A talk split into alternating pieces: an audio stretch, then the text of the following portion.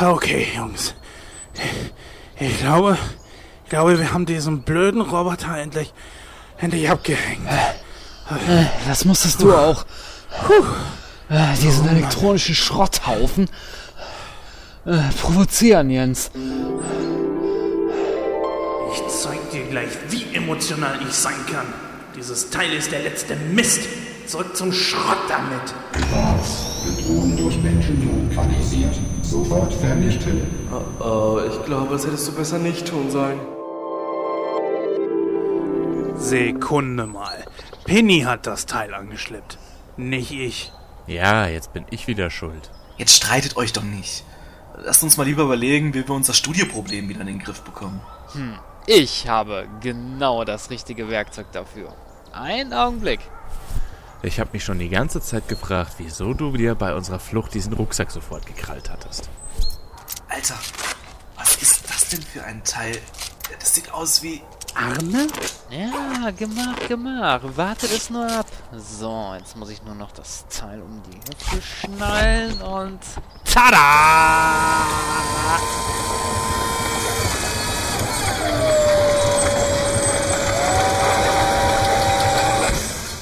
Nicht dein Ernst, oder? Soll ich dich jetzt Doc Chris nennen oder was soll dieser Blödsinn? Nein, mit diesem künstlich intelligent elektronisch gesteuerten Arm bin ich in der Lage, uns ein neues Studio zu erschaffen. Ich habe extra ein fundiertes Zimmermannswissen mit einprogrammiert. Verstehst du? Schön und gut, Chris. Aber kommen dir diese mechanischen Arme nicht etwas zu... Naja, lebendig vor? Ich meine, zwei davon tänzeln gerade um dein Ohr herum. Ach, das ist doch totaler Unsinn, Jenja. Das hat doch überhaupt nichts zu bedeuten. Das ist nur... Was? Äh, nein. Nein. Nein, das können wir ihnen nicht antun. Nein. Äh, nein, jetzt, jetzt, jetzt hört mir mal zu, ja? Das, das, das geht auf gar keinen Fall. Okay, Chris, ich glaube, du solltest diese Dinge lieber wieder abnehmen. das könnte dir so passen. Niemals.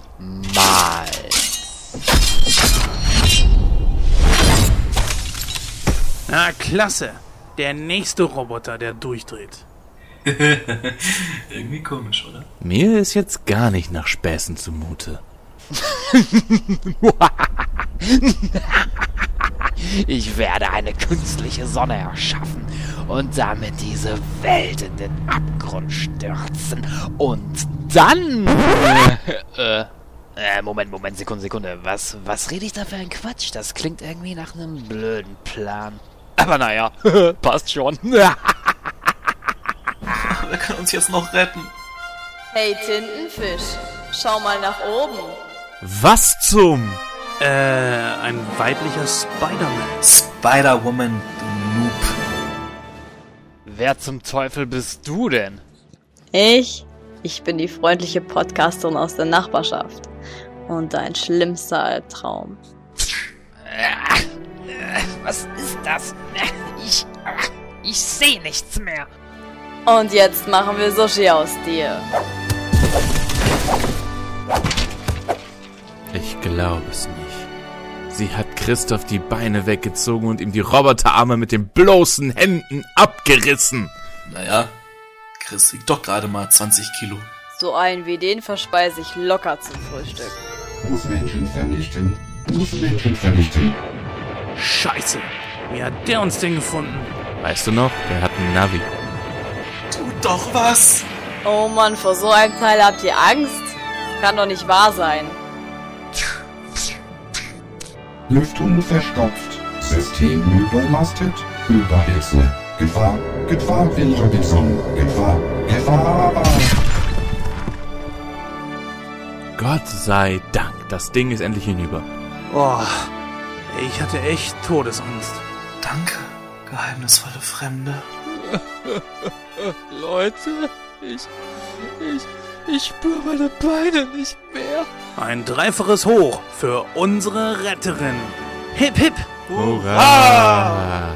Äh, Leute? Hey, Leute, helft mir. Helft mir doch mal. Typisch Nerds.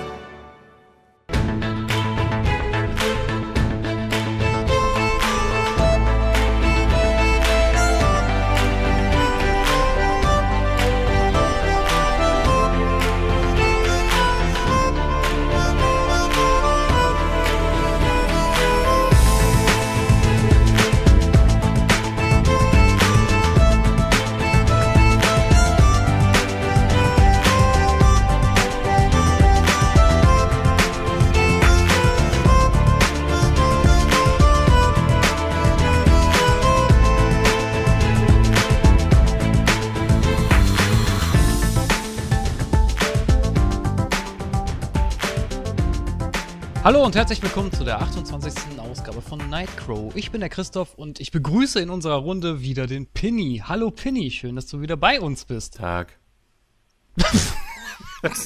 Ja, beim letzten Mal warst du ja nicht da. Was war los? Äh, Arbeit, Real Life, dieses ganze Zeug, das man sich eigentlich abgewöhnen sollte, um irgendwie erfolgreich zu werden. Ihr kennt das.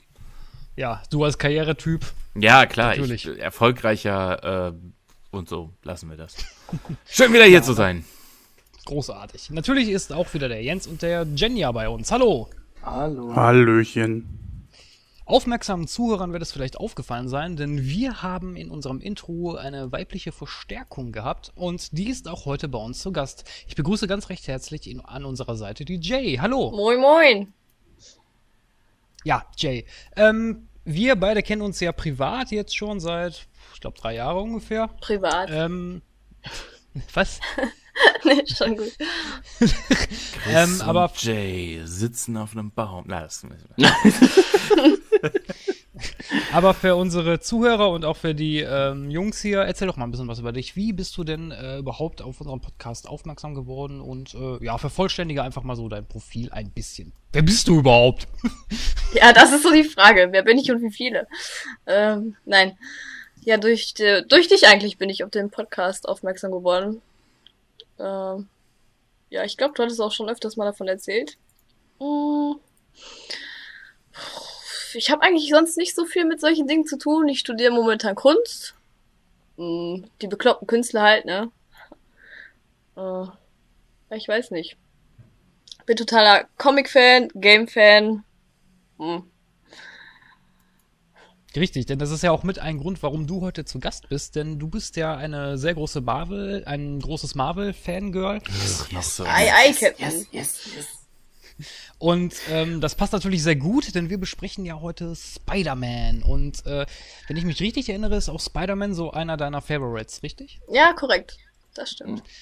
Also neben Deadpool. Genau. Wird mir immer Okay. sympathischer.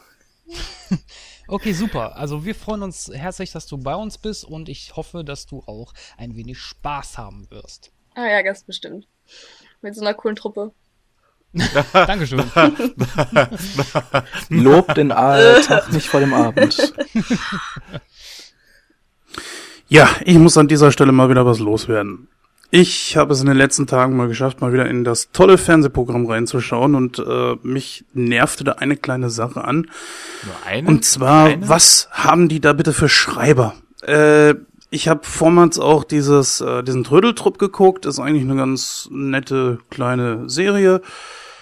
Mir fiel aber auf, dass dieser Sprecher im Off immer ankam mit wird er dies, wird das und so weiter. Da war immer die Frage an mich persönlich gerichtet. Ich war immer kurz davor zu antworten und einfach mal so. Ich war kurz davor zu, zum Fernseher zu sagen, Alter, frag mich doch nicht, lass mich doch zu Ende gucken. Und die, ist, mir ist aufgefallen, danach liefen ja auch die tollen Geissens.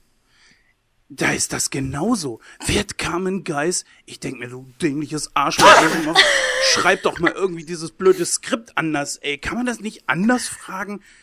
Naja, vielleicht könnte es ja so passieren. Carmen Geiss in Gefahr. Ihre Frisur fliegt weg. Drei Wetter. Schlag. So.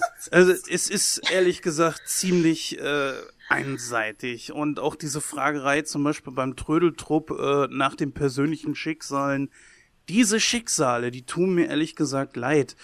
Aber, boah, ich weiß nicht. Muss sowas ins Fernsehen und in einer Show wie den Trödeltrupp? Weiß ich nicht. Also, eine Show, in der es um, um alte Möbel geht, äh, abgegriffene Kondome, was weiß ich, was die da verkaufen. Auf jeden Fall äh, gehört das für mich nicht dazu.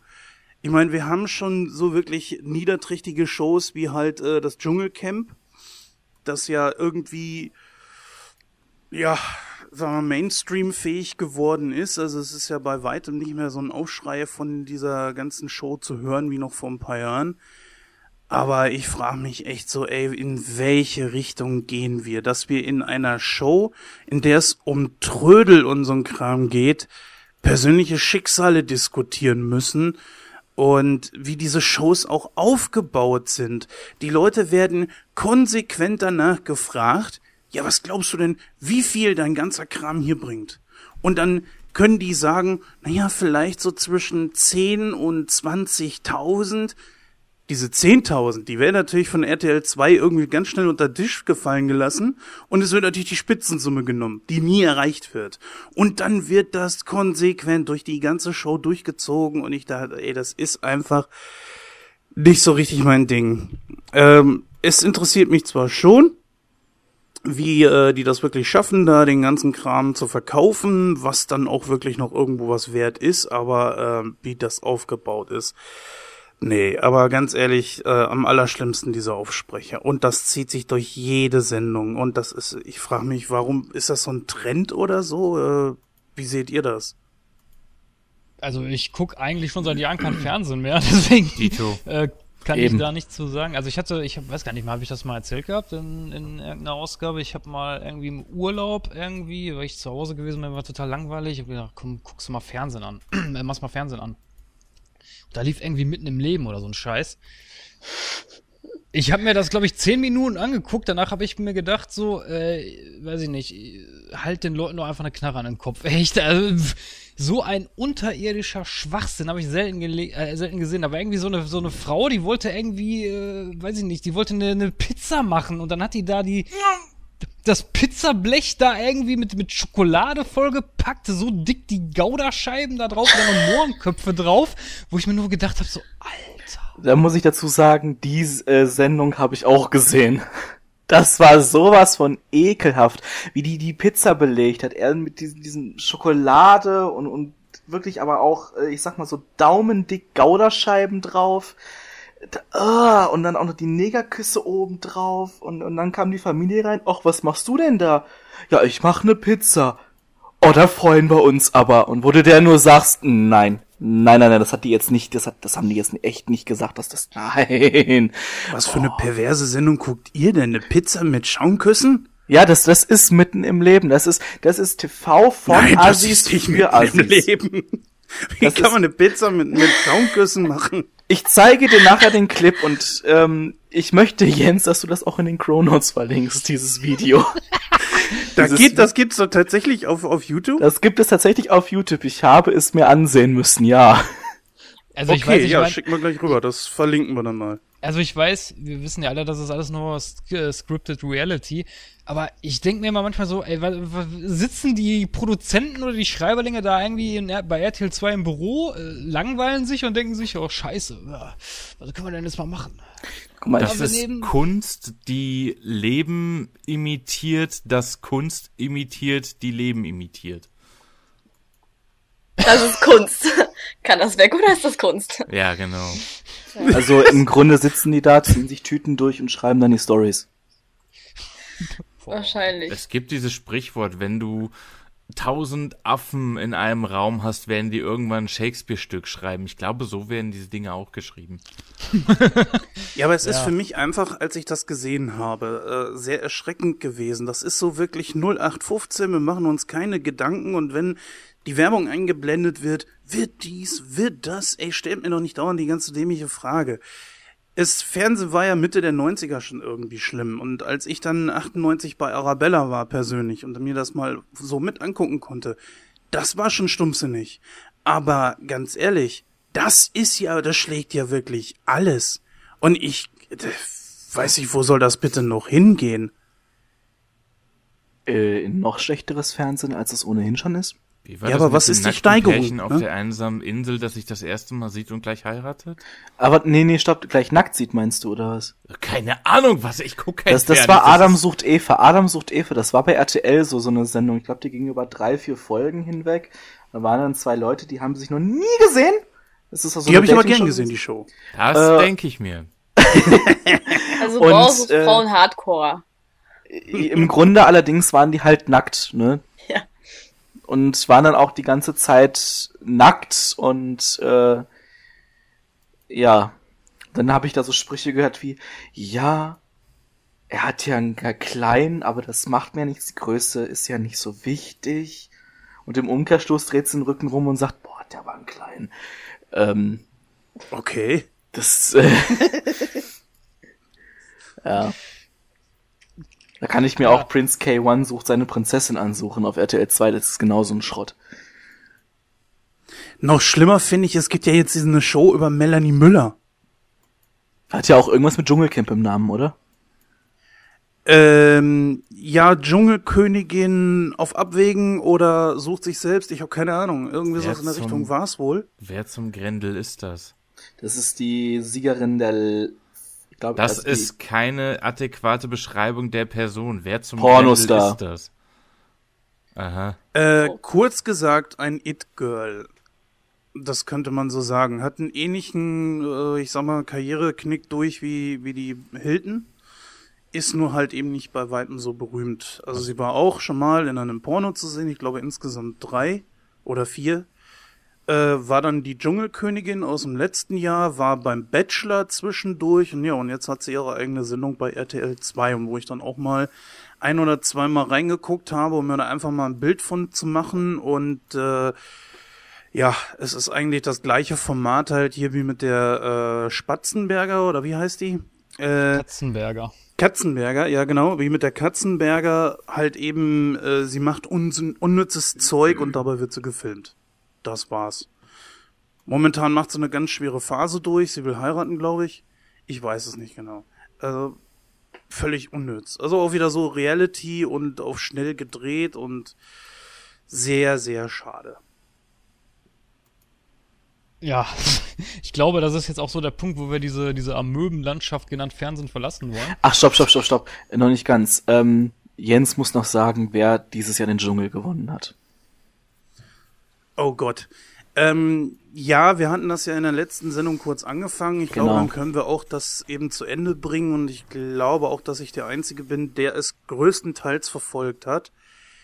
Äh, gewonnen hat Marin Gilzer und das, äh, ich glaube, im Finale gegen äh, Wisst ihr was, ich bin ja sehr vergesslich, aber ich glaube, in diesem Fall ist das gar nicht so schlimm, dass ich das vergessen habe. Das sind ja auch keine Stars. ja, ganz ehrlich. Naja, also sie hat gewonnen und nicht, wie viele halt eben dachten, hier dieser Gollum-Zwerg da namens ähm, Walter Freiwald hier aus äh, Preis ist heiß. Einer von denen, das war dieser Caught in the Act-Typ, ich glaube Benjamin Boyce, so möchte ich ihn mit Nachnamen nicht heißen. Der hat wohl, glaube ich, dann auch frühzeitig äh, das Hotel verlassen müssen, weil er wohl seine Freundin geschlagen hat. Und er hat, äh, er dementiert das äh, vehement, aber naja, RTL hat ihn gefeuert. Da war er aber schon aus dem Camp raus. Ja. Mehr gibt's auch nicht so zu sagen, weil es die lahmarschigste Staffel aller Zeiten war. Und du hast den Leuten mehr beim Pennen zugeguckt als wie alles andere. Und von daher kann ich hier auch direkt schon den Cut machen, weil es, ja, langweilig war. Einfach nur langweilig. Ja, so viel zum Dschungelcamp. Dann nochmals äh, verlassen wir verlassen wir die Fernsehlandschaft und kommen jetzt zu unserem ersten Thema, nämlich den aktuellen Kinostarts. Bis gleich.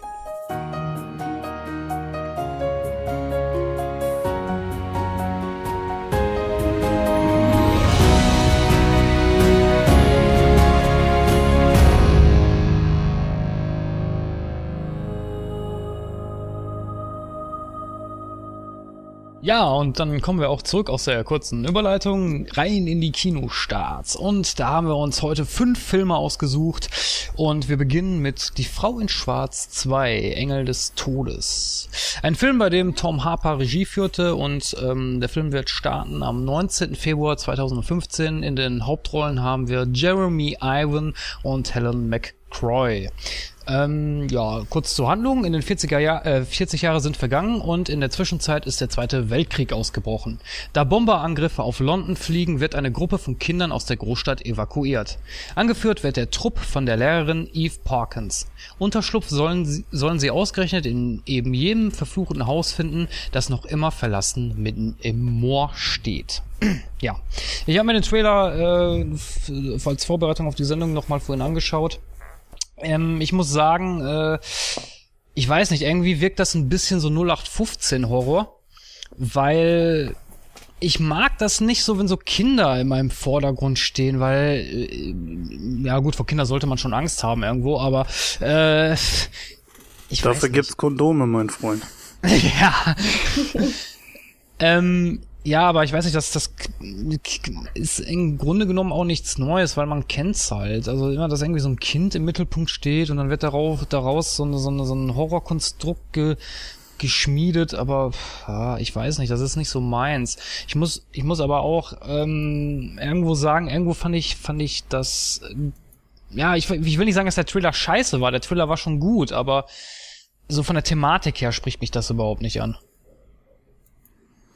Naja, gut. Klingt hier nach einem zweiten Teil. Ist ja logisch, heißt ja auch der zweite Teil. Ähm, ich habe den ersten nicht gesehen. Es ist ganz schwierig, was dazu zu sagen. Nach dem Trailer zu urteilen, gebe ich dir sogar recht. Es sieht noch sehr nach 0815 aus. Anbei man allerdings, glaube ich, nicht vorher urteilen sollte, weil so bei Horror finde ich das sehr, sehr schwer einzuschätzen auch, ähm, ob da jetzt ein FSK 16 oder 18 dran klebt. Mal ist das, was äh, unter FSK 16 läuft, äh, absolute Grütze, aber auch gar nicht mal so selten besser als das, was äh, einem da ab 18 geboten wird. Äh, ganz schwer einzuschätzen. Aber ich denke mal einfach so mit der Freundin im Kino so, wenn sie sich schön erschreckt und sich so schön an dich schmiegt und so weiter, das kann doch ganz, ganz passabel sein. Oh, du Schleimer-Romantiker, ne? ah, okay, äh, die Frau in Schwarz, zwei Engel des Todes. Ich habe den ersten Film nicht gesehen. Und bevor ich mich an irgendeine Prognose eines zweiten Films mache von einer Serie, ähm, muss ich den ersten gesehen haben. Deswegen kann ich zu dem Film nichts sagen und werde auch nichts sagen. Der erste steht bei mir auch noch relativ weit oben auf der Liste, dass ich mir den angucke, weil der hat mich schon gereizt. Ich komme nur im Moment zu nix. Äh, was mir aber auffällt, ist, dass, ähm, dass bei Die Frau in Schwarz 2 der gleiche Kack sein wird wie Blade Runner 2. Da wird mit dem äh, Namen eines erfolgreichen Films rumscharwenzelt. Ich meine, man hat bei Die Frau in Schwarz 1, man hat Daniel Radcliffe und der hat meines Wissens nach insgesamt auch echt gute Kritiken bekommen. Und da denkt man sich, hey, äh, schleifen wir den Namen noch mit in eine Fortsetzung und geben ihm dort den Rest und äh, holen da noch ein bisschen Geld bei rum.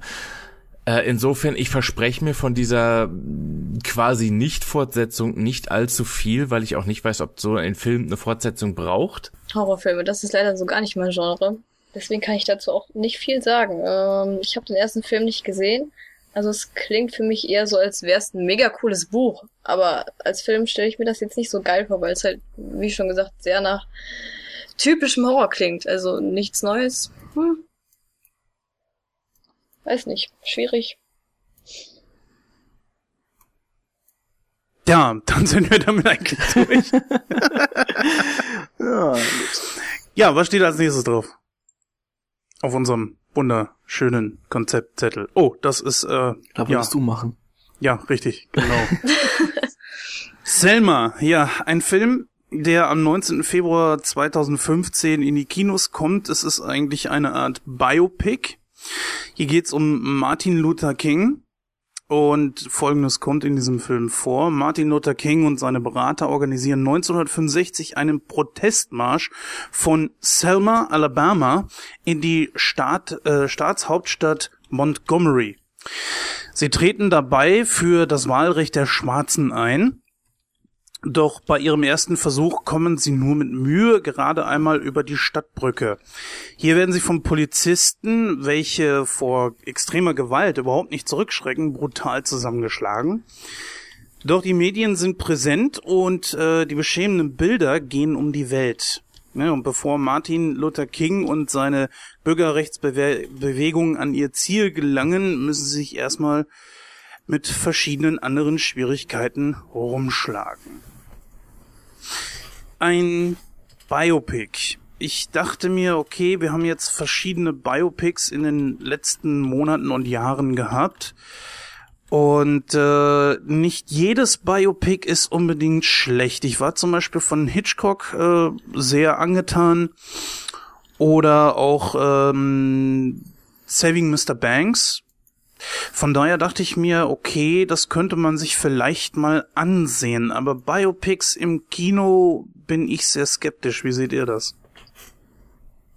Ich muss sagen, ähm, ich finde, äh, Martin Luther King ist natürlich eine sehr große Persönlichkeit und äh, das vielleicht äh, gut rüberzubringen, stelle ich mir sehr, sehr schwierig vor. Gerade diese Thematik auch angemessen in einem Film zu verarbeiten.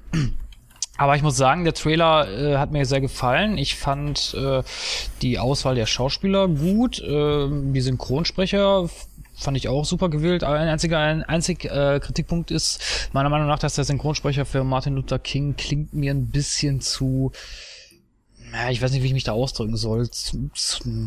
Nett ist das falsche Wort, aber irgendwie, irgendwie passt die Stimme nicht so ganz dazu. Ich habe mir den Trailer jetzt nicht im O-Ton angesehen, da kann ich jetzt nichts zu sagen. Ähm, andererseits, äh, wie gesagt, also der Trailer hat mir sehr, sehr gut gefallen eigentlich. Ähm, ich würde dem Film sogar eine Chance geben. Ob ich den mir im Kino angucken würde, mh, hm, schwierig. Aber ich denke mal, wenn ich den irgendwo mal günstig schieße oder so, warum nicht? Also meiner Meinung nach kann man sich das schon angucken. Also ich weiß nicht. Martin Luther King ist wirklich eine große Legende, äh, große Person gewesen.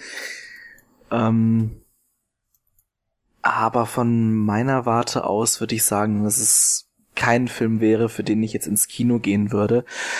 Ähm, denn anders als bei anderen Menschen gehe ich ins Kino, um ähm, vielleicht mal zu lachen oder ähm, weiß ich nicht, um, um irgendwelche, ich sag mal, ganz großen Filme zu sehen. Also ins Kino wird mich das jetzt nicht locken. Ähm, wird's mir vielleicht irgendwann mal, weiß ich nicht, zu Hause angucken oder wenn jetzt jemand sagt, ey, yo, guck mal, ich habe einen Film dabei. äh, aber ansonsten, nee. Es ist auch nicht meine Sache. Es nö. Ich sehe das insgesamt eigentlich ähnlich. Du hast ja richtig gesagt, dass Martin Luther King eine Legende ist und ich denke einfach auch, dass nicht wirklich was Neues über den Mann erzählt werden kann. Ich denke, da kommt dieses Biopic als Biopic einfach ein bisschen zu spät, als dass der noch irgendwen groß hinterm Ofen hervorlocken könnte, weil wer sich jetzt noch nicht mit Martin Luther King auseinandergesetzt hat, der tut das auch durch diesen Film nicht mehr weiter denke ich einfach. Insofern ist die Aktualität meiner Meinung nach schlicht nicht gegeben. Und der Film reizt mich fürs Kino schon mal gar nicht. Äh, für Heimkino kann man machen, wenn man möchte, muss man aber nicht. Also der Trailer hat mich jetzt nicht per se abgeschreckt, aber er hat mich jetzt auch nicht unbedingt interessiert, muss ich gestehen. Ja, also da gebe ich dir sogar recht. Ich glaube nicht, dass es irgendjemanden großartig anregen würde, sich mit dieser Thematik dann großartig auseinanderzusetzen. Aber zu spät glaube ich nicht, wenn ich da an Filme denke, wie zum Beispiel Gandhi oder Schindlers Liste, die kamen ja auch etliche Jahrzehnte später, als wie das, was dann auch äh, passiert ist. Und äh, die waren grandios, die waren super. Ja, kann man Komm, so sehen. Kommt aber, glaube ich, auch immer auf die Thematik des, des eigentlichen Filmes an. Aber ob das sowas fürs Kino ist? Eben. Das ist immer so die Frage. Ich meine, die wollen ja damit Geld verdienen, die Leute, aber ich denke mal, es wäre wirklich eher was für Free TV. Arte-Programm. Ja! da wären wir wieder, Arte-Programm. nein, aber nein, nein, nein, also das äh, gut. Äh, klingt zwar wie ein Arte-Film, aber nein, also ich denke mal schon so von der Qualität und von der Machart her ist das schon ein bisschen besser als ein, so ein, so ein Arte-Film. Ja, aber ich befürchte da halt auch, äh, dass das ganz schnell abdriften kann in äh, seid doch alle nett zueinander Geseiere, wenn ich das mal so äh, krass formulieren darf. Ja, ich denke mal, das wird uns dann wirklich, äh, also da, dass der Film uns wohl mitgeben möchte, äh, I have a dream und bla bla bla, dass wir dann wirklich danach leben sollten. Das ist völliger Schwachsinn. Ja, das ist das große Problem. Es gibt großartige Biopics, es gibt auch solche, die, solche, die total verhunzt sind, wie Ali zum Beispiel, finde ich, mit Will Smith in der Hauptrolle. Von daher würde ich einfach sagen, äh, muss natürlich jeder für sich selber wissen, aber bei dem, was heutzutage Kino kostet, ich bin da auch nicht mehr ganz so äh, kompromissbereit. Ich gehe ja gerne in die Sneak, aber die ist dann aber auch entsprechend sehr, sehr günstig. Aber gut, wir haben ja noch mehr auf unserem Konzept, Konzeptzettel stehen. Meine Güte. Ja, wir haben aber auch noch jemanden, der zu dem Film vielleicht noch was sagen kann. Wir sind ja heute fünf. ja, ihr habt schon echt viel dazu gesagt. Ich meine, hm, Es ist bestimmt cool anzusehen, aber ich würde jetzt auch nicht unbedingt Geld dafür ausgeben wollen. Ich weiß nicht. Also Martin Luther King ist ein Thema, das sollte man jetzt nicht unbedingt skippen, aber mh, im Kino, mh, nee. Nee, ich glaube eher nicht so. Ja, dann stell uns doch mal gleich, wo du so im Redefluss bist, den nächsten Film vor. Blub, blub. Ja, SpongeBob Schwammkopf 3D. Kommt auch am 19. Februar raus. Ähm, Regie führt Paul Tibbett. Ist natürlich für Kinder ausgelegt. Animation. Seit neuestem ist ja Animation total in. Finde ich eigentlich ein bisschen schade, weil ich fand die gezeichneten, die gezeichnete Serie total super. Ich habe alle Folgen gesehen. Yay. Auf Wenn jeden Fall. Ganz kurz Erstmal zur Handlung. Darf. Ähm, Menschen haben Bikini Bottom entdeckt und stehlen die geheime Formel der Krabbenburger. Nun haben die Bewohner keine andere Wahl, als an die Oberfläche zu gehen und sich gegen den Dieb zu behaupten. Denn ohne die Formel und die Krabbenburger droht Bikini Bottom der Untergang. Ja, die, die geheime Krabbenburger-Formel. Da ging es ja auch damals schon immer drum mit Plankton und Mr. Krabs. Ähm, ich habe mir auch den Trailer angeguckt. Also es sah ganz witzig aus, aber ich finde, es sieht jetzt schon mittlerweile mehr danach aus, als wäre es wirklich nur für Kinder ausgelegt. Ich fand die Serie zum Beispiel und den anderen Filmen, der war noch, noch okay, auch für, für ältere Personen, sag ich mal, für Jugend, Erwachsene, keine Ahnung. Aber jetzt ist das schon ziemlich mh, kindergerecht gestaltet. Ja, Animation. Ich bin leider nicht so ein Fan von Animation. Also nicht von der Animation, wie die das halt da gemacht haben. Ähm, ich weiß nicht. Ich werde mir wahrscheinlich anschauen. Und dann mal gucken, wie er so aussieht. Ich muss jetzt zugeben, ich finde die Folgen mit Plankton eigentlich am besten. Und wenn schon ein Film, dann äh, er ist einfach der perfekte Gegenspieler, dann wäre das eigentlich wirklich schön gewesen, hätte er dann den Hauptantagonisten gespielt. Und wenn ich an den anderen Film zurückdenke, was für eine Katastrophe das war, ähm, ich sag nur David Hasselhoff, äh, Dennis! dann ähm, und ich war damals im Kino bei dem Film. ja, ich leider auch. Äh, die Serie ist super. Ja. Die ist absolut genial. Ähm, ich habe natürlich leider nicht so wie du alle Folgen geguckt, aber äh, wenn irgendwo Plankton mal mit dazwischen hängt oder so, äh, kann ich nicht weiterschalten. Ich finde da die die Story so genial. Beim Film gebe ich dir hundertprozentig recht. Äh, dieses dieser Sprung vom vom Zeichentrick hin zu Animation. Äh, das sehe ich auch sehr, sehr skeptisch. Und der Trailer bestätigt das für mich eigentlich hier. Ja, ein großer Seufzer dazu. Ich muss ja sagen, ich äh, ich habe die sehr, ich habe jetzt nicht alle Folgen geguckt, so wie Jay. Ich habe aber auch viele Folgen von der SpongeBob Zeichentrickserie gesehen, weil ich finde die auch großartig. Ich ich persönlich bin ein Thaddeus Freund. Ich mag Thaddeus. Ich finde den super. Ja, ist kein Wunder, ihr habt die gleiche Frisur, nicht? ähm, und äh, was ich ein bisschen schade finde, ist, dass Ebert Prüter ist äh, letztes Jahr verstorben. Ähm, das war der Ja, Synchronsprecher von Thaddeus Tentakel und ähm, er hat jetzt eine neue Synchronstimme bekommen, nämlich Tobias Lele wird das übernehmen. Und ich glaube, er ist jetzt auch in dem Film eingesetzt. In dem Trailer hört man zwar noch Ebert Prüter, aber Nein. ich glaube, doch, Nein. im Trailer spricht, nein? Nein, ist auch schon Tobias Lille. Echt? Ja. Dann hat er die Stimme aber sehr gut nachgemacht. Mm -mm. Aber komme ich gleich drauf. Ähm, wie auch immer, auf jeden Fall, das finde ich halt sehr schade. Ähm, war, war für mich die perfekte Besetzung, weil er den, den, den Tintenfisch auch super, super rübergebracht hat.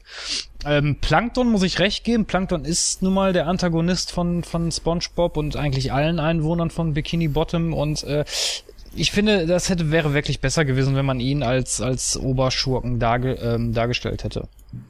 Ähm, von dem Animationsstil her kann ich Jay auch nur recht geben. Ich finde, das ist einfach ein bisschen zu viel des Guten. Also ich finde auch diese, diesen klassischen Zeichenstil, den finde ich einfach besser. Das passt auch besser auf die Serie, meiner Meinung nach. Ähm, ja, ich fand den ersten Film ich will nicht sagen mies, aber der war, der wurde der, der Serie an und für sich nicht gerecht. Und ich glaube, das Problem wird auch der zweite Film haben. Zumal, äh, wie Jace schon gesagt hat, das ist alles äh, nicht mehr, ja, wie soll man, wie soll man sagen, weil die Serie ist ja auch mehr so, so kannst du ein bisschen vergleichen mit den Simpsons. Sie können sich Kinder und Erwachsene ansehen, weil auch viele Sachen oder viel, viel Humor betrieben wird, der jetzt nicht unbedingt für Kinder ist. Und ähm, ich vermute aber fast, dass bei dem Film sowas nicht gemacht wurde, sondern dass es wirklich ganz stagma äh, stagmatisch für Kinder gemacht wurde. Also, ähm, erstmal Thaddeus Sprecher, Rest in Peace. Ähm, der neue Thaddeus Sprecher hat mir jetzt nicht sonderlich gut gefallen, muss ich ganz ehrlich sagen. Ich habe den Trailer ja gesehen. Ähm, ansonsten, hey, mein Held Santiago Ziesma ist wieder mit dabei. Ähm, ich gebe euch recht, Plankton ist normalerweise der Antagonist, aber wir haben ja auch äh, andere Antagonisten wie die Drecksackblase zum Beispiel oder ähm, wie hieß dieser Manta-Typ? Frag mich jetzt gerade. Manta, Manta-Rochen. Manta-Rochen, genau. Ähm, da haben wir auch. Äh, dass das Ganze jetzt in die ähm, Oberwelt, sag ich mal, verlegt wurde, zusammen mit den äh, Menschen und dadurch die Animation entsteht. Okay, kann man mit leben. Äh, was für mich jetzt aus dem Trailer nicht wirklich herausging, ist, warum können die an Land überleben, wenn sie schon Probleme haben in Sandys Haus? Ähm, warum haben die auf einmal irgendwelche Superkräfte? Das ist mir auch äh, völlig äh, aus dem Nichts herausgekommen. Äh, der Humor ist aber super da. Den habe ich im Trailer gesehen und ich muss ganz ehrlich sagen, ich freue mich auf den Film trotz CGI. F steht für Filme, die ich niemals gucke, U steht für Ukulele, N steht für das Niemals, das ich diesem Film geben werde. Sehr schön. Wer wohnt in der Ananas? Ganz tief im Meer. Penny! Nein. Nein. Was haben wir denn noch auf der Liste? Äh, ja, das wäre dann wohl ich, ne? Mit The Kingsman. Oder nur Kingsman. Kinostart 26. Februar. Äh, in den Hauptrollen Colin Firth und Taron Egerton. Ich habe keine Ahnung, wer das ist. Ich kenne den nicht. Falls den einer von euch kennt, hm, möge man mich erleuchten. Mir sagt er gar nichts. Aber gucken wir mal, worum es hierbei geht. Der Secret Service Harry Hart ist ein Mitglied der Geheimorganisation Kingsman. Er muss den fünfjährigen Exi über den Tod seines Vaters aufklären. Jahre später in der Firma gilt es, einen Posten nachzu... Ich kann nicht mehr lesen. Jahre später muss in der äh, Firma ein Posten neu besetzt werden und besagter ähm, Harry Hart erinnert sich an den taffen Straßenjungen und bietet ihm, falls er die Ausbildung besteht, die vakante Stelle an. Widerwillig lässt sich der junge Mann rekrutieren, bald erweist er sich aber als überaus talentiert, keine Sekunde zu früh. Denn der Internetmilliardär Valentine hat es auf die Weltherrschaft ab abgesehen. Of course! ähm, der Film erinnerte mich an, ich komme gerade ums Verrecken nicht auf den Namen. Das war, glaube ich, mit Harrison Ford. Hieß der Ice Spy? Ich weiß es nicht genau. Auf jeden Fall gab es so eine ähnliche Story bereits äh, vor irgendwann in den 90ern, glaube ich. Aber das hier ist britisch. Insofern mag ich's. Es ist Colin Firth. Insofern mag ich's. Äh, ja, kann man sich geben. Sah gut aus. Der Trailer wirkte zwar, als wäre es ein echt flacher Film und ich glaube auch nicht, dass der Film sehr viel Neues zu bieten hat. Aber ja, Hirn aus Spaß an Film. Ja, also Colin Firth ist ein Schauspieler, der ist wirklich super. Taron Egerton kenne ich leider jetzt nicht. Ähm, ich muss zu meiner Schande gestehen und haut mich jetzt bitte. Ich habe den Trailer nicht gesehen. Ähm, aber ich glaube, ich hatte das, das letzte Ausgabe schon, dass, dass wir auch so ähnlichen Film hatten und das klingt für mich ganz wieder nach Sky und Agents of Marvel, äh, Agents of Shield. Ähm, haben wir auch wieder jemanden, der sich widerwilligerweise rekrutieren lässt und dann äh, aber natürlich keine Sekunde zu spät kommt und äh, ja, alles rettet, was im Grunde nur zu retten geht. Ähm, da es Colin Firth ist, würde ich dem Film auf jeden Fall äh, eine Chance geben. Ich muss sagen, ähm, mir hat der Trailer eigentlich recht gut gefallen. Ähm, waren ein paar witzige Szenen dabei. Äh, zum Beispiel diese, diese eine da, wo die, wo diese Jugendbande da auf, auftaucht und äh, äh, er dann die erstmal total platt macht da mit seinem Regenschirm. Ähm, allerdings äh, muss ich aber auch den Jenja recht geben, so von der Grundthematik her ist das natürlich nichts Neues. Also das äh, mich persönlich erinnert das jetzt nicht an, an Agent of Shield. Mich erinnert das mehr so ein bisschen an Man in Black Ich weiß nicht wieso. Vielleicht ist das auch total abwegig, aber zumindest hatte ich so irgendwie, irgendwie da eine Verbindung geknüpft zu. Ähm, nichtsdestotrotz denke ich aber schon, dass der Film äh, zu unterhalten weiß. Ähm, muss aber auch gleichzeitig dazu sagen, dass ich mir den natürlich nicht im Kino ansehen werde, weil ich sehe das ähnlich wie, wie Jens, äh, weil wenn, wenn ich ins Kino gehe, dann auch wirklich zu den großen Blockbustern oder wirklich mal einen Film, äh, ja, weiß ich nicht, wo ich, wo ich, wo ich weiß, da kann ich drüber lachen da wäre mir das ein bisschen zu gewagt. Mm, aber was nicht, äh, was jetzt kein Ausschlusskriterium dafür sein soll, dass ich den Film mir bestimmt mal ansehen werde. Aber wie gesagt, aber nicht im Kino. Hm. Das klingt für mich so ein bisschen wie der typische Superheldenfilm, nur ohne Superpower. So, so ein Typ entwickelt auf einmal so mega Fähigkeiten. In dem Fall ist es halt einfach ein Kerl, der auf einmal total Bombe ist, in dem, was er dann da randomly machen soll. Hm. Ich glaube auch nicht, dass ich da ins Kino gehen würde. Es, hört sich zwar interessant an, aber es ist halt wie gesagt nichts Neues. Hm, könnte ganz cool werden. Müsste man dann auch schauen. Aber ich denke mal, den werde ich mir dann auch lieber mal irgendwann so anschauen auf DVD, wenn der dann irgendwann mal später raus ist. Das ist halt so diese, diese typische Story einfach. Also jetzt auch nichts, wo ich für unbedingt 10 Euro im Kino lassen müsste.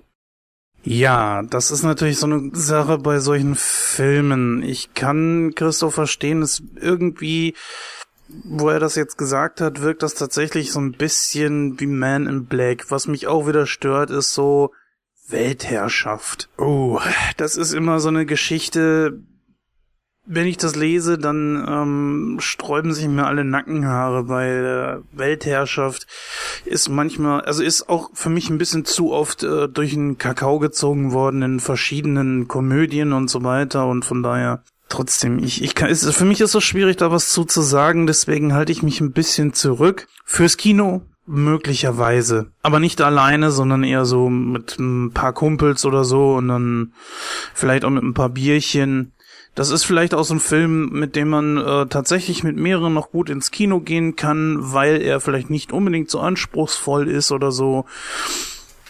So würde ich den jetzt mal einschätzen. Also von daher, ja, mit mehreren vielleicht. Okay, kommen wir zum letzten. Und zwar, äh, ja, den sehr kontroversen Film American Sniper. Start 26. Februar 2015, Regie Clint Eastwood. Hauptdarsteller Bradley Cooper und Sienna Miller. Ähm, die Handlung ist ganz einfach erklärt. Der Navy SEAL Chris Kyle profiliert sich im Irakkrieg als talentierter Scharfschütze. Hier entscheidet er über Leben und Tod. Seine Frau, welche schwanger ist, klagt über seine Abstinenz. In Folge kehrt er nur noch dreimal ins Kriegsgebiet zurück, bis er sich endgültig für seine Familie entscheidet. Äh, warum kontrovers? Ähm, weil ich heute erfahren habe, dass der Film im Irak nicht gezeigt wird. Äh, der Trailer war Hammer. Ähm, ich bin ja eigentlich nicht so für Kriegsfilme und so. Bin auch, ähm, also eigentlich was, was, was Kriegsfilme anbelangt, gar nicht mit dabei. Gibt sehr, sehr wenige ähm, Sachen, die, die ich darüber schaue. Ähm, allerdings Bradley Cooper und Sienna Miller und dann auch noch von Clint Eastwood. Der Trailer war wirklich Bombe. Ich würde sogar so weit gehen zu sagen, das äh, kann man sich im Kino anschauen. War der Film nicht auch ziemlich äh, kontrovers, weil er als gewaltverherrlichend äh, dargestellt wurde? Ebenfalls, ja. Aber es ist einfach, ich habe ich hab heute gelesen, dass der im Irak verboten wird. Äh, und das hat mich äh, dann doch äh, interessiert. Also noch mehr interessiert, als, als dass, dass es gewaltverherrlichend wirkt. Also die Beweggründe, warum das im Irak äh, nicht gezeigt wird, verboten wird, etc. pp, möchte ich nicht kommentieren. Ich denke mir einfach immer nur so, es gab über die letzten Jahrzehnte so extreme viele Kriegsfilme oder welche, die sich auch sehr kritisch damit auseinandergesetzt haben es ist schwierig zu sagen, ohne den Film gesehen zu haben, dass diese Kritiken berechtigt sind und man den Film so dermaßen auseinandernehmen muss. Da gab es ja vor kurzem auch noch so einen Film mit James Franco und äh, na, wie hieß er jetzt gleich? Äh, das Interview, so hieß der Film, glaube ich. Mhm. Und da haben sich ja auch äh, bestimmt eine bestimmte Nation sehr, sehr drüber aufgeregt und ähm, ja, eigentlich gehört sowas zu so einer Diskussion dazu, aber ähm, liebe Hörer, ich glaube, dass ihr, dafür, dass ihr dafür Verständnis haben werdet, dass wir äh, da jetzt nicht unbedingt näher drauf eingehen, denn das ist äh, immer noch ein Filme-Podcast und kein politischer Podcast. Über den Film selbst möchte ich sagen, äh, Bradley Cooper bin ich leider nicht so auf deiner Seite, Genia. Bradley Cooper ist zwar ein guter Schauspieler, aber irgendwie kann ich ihn seit dem A-Team nicht mehr so richtig ernst nehmen. Ich weiß nicht warum. Manchmal ist das eben so. Ich ähm, habe mit ihm gewisse Schwierigkeiten. Ich, ich kann nicht genau sagen, warum, aber seit dem A-Team passt da für mich irgendwie was nicht mehr so richtig. Aber ich glaube, jeder Schauspieler hat mal eine schlechte Rolle und das A-Team, ja, okay. Hm. Das A-Team war kein schlechter Film, das ist ein sehr gutes Popcorn-Kino. Das will ich gar nicht sagen. Ja, da hast du schon gesagt, Popcorn-Kino. Ne? Also, ähm, ich, ich, wie gesagt, jeder Schauspieler hat mal eine schlechte Rolle und ähm, oder mal eine Rolle erwischt, die nicht jedem zusagt, aber dann gibt's auch wiederum Rollen, wo, wo er dann wieder glänzen kann und äh, Guardians of the Galaxy hat's bewiesen. Ja, ohne jetzt äh, das äh, als politische Aussage zu treffen, aber äh, äh, nee, also ich mag keine Kriegsfilme, ich war noch nie ein großer Fan von sowas. Äh, pff, langweilt mich. Mich langweilt sowas. Ich muss sowas nicht sehen. Also für sowas gehe ich nicht ins Kino, für sowas gebe ich kein Geld aus. Ich meine, Clint Eastwood hat Regie geführt, ja, okay, Clint Eastwood ist äh, natürlich ein super Schauspieler. Ich weiß auch nicht, warum der sich an so einen Film rangewagt hat. Weiß ich nicht. Ist mir aber eigentlich auch total egal. Interessiert mich null. Fasst das ruhig als äh, politisches Statement auf. Ich brauche nicht noch einen amerikanischen Propagandafilm, der mir zeigt, wie schlimm Krieg ist. Das kann ich auch täglich in den Nachrichten sehen. Thank you very much. Bin ich hier die Einzige, die Kriegsfilme cool findet? Kommt auf den Kriegsfilm an, würde ich sagen. ja, okay, das stimmt. Ja, Nein, ich gucke auch nicht alle, wohl. aber es, es gibt welche, die sind echt gut gemacht. Platoon. Das Stauffenberg-Attentat. Ja. Meinst du etwa den Film, wo Olli Dietrich Goebbels gespielt hat? War das der? Was? Was? Es Quatsch. gab mal, es, doch, es gab mal einen Film, eine Verfilmung mit, äh, mit von Stauffenberg. Ich glaube, der Film hieß sogar Stauffenberg. Und da hat äh, Olli Dietrich Goebbels gespielt. Okay. Nein, ich meinte den Film mit äh, Mr. Scientology Tom Cruise. Ach so, okay. Ich könnte Der aber war noch nicht einen schlecht. anderen Film nennen, und zwar Nazi Invasion, aber das ist was anderes. Ah, erzähl welche. Ja, keine Ahnung. Das waren unsere Filmstarts, die wir euch gerne vorstellen wollten. Vielleicht habt ihr ja mal Lust, uns euer Feedback zu diesen Filmen dann zukommen zu lassen. Facebook, Twitter, unsere eigene Seite etc. pp. Das ist ja mittlerweile, glaube ich, hinlänglich bekannt. Und ich würde sagen, wir gehen mal über zu unserem Hauptthema und äh, ja, das ist Spider-Man 2 und zwar wirklich Spider-Man 2, der Film mit Tobey Maguire. Ja, nicht äh, dieses misslungene irgendwas, was sich Amazing Spider-Man 2 nennt. Volle Zustimmung. ja, Gehen wir dann gleich drauf ein. ganz genau.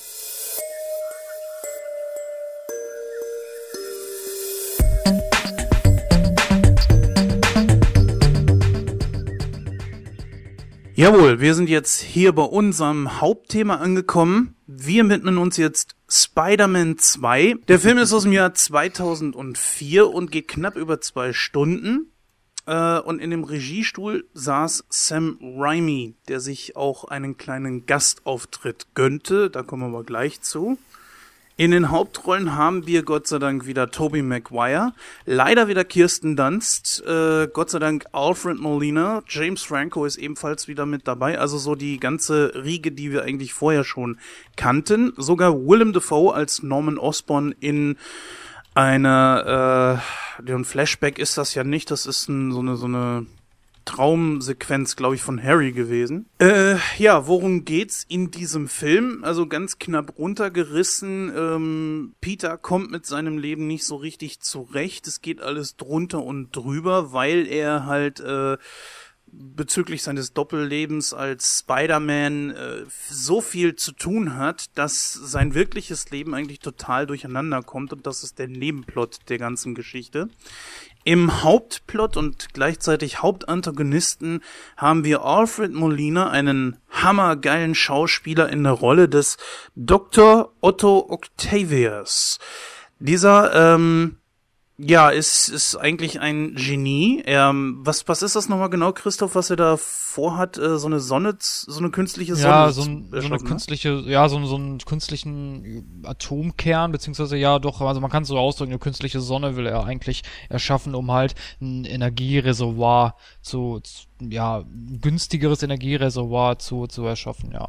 Genau, und dafür braucht er halt ein ganz bestimmtes, glaube ich, Element oder so. Ich weiß jetzt nicht, wie es heißt. Auf jeden Fall äh, macht er das Ganze unter der Leitung von Harry Osborn und äh, Oscorp, die das Ganze finanzieren. Ja, und während dieses äh, ja, ich sag mal, Experimentes, wo auch Publikum und Presse mit anwesend ist, geht was schief. Ähm, eigentlich äh, möchte Octavius das ganze Experiment unter Kontrolle halten mit vier mechanischen Armen, die ihm auf dem Rücken geschnallt sind und äh, die, glaube ich, mit seinem neuralen System irgendwie verbunden sind, ohne allerdings die Kontrolle übernehmen zu können. Also es geht hierbei um ja, ich sag mal, halbwegs intelligente eigene äh, wie kann man das nennen, Tentakeln. Wie gesagt, es geht dabei etwas schief. Spider-Man kann gerade noch so äh, das Ganze im Zaun halten, Allerdings äh, für Dr. Octavius ist es zu spät. Der Chip, der Unterbrecherchip, der ihn vor diesen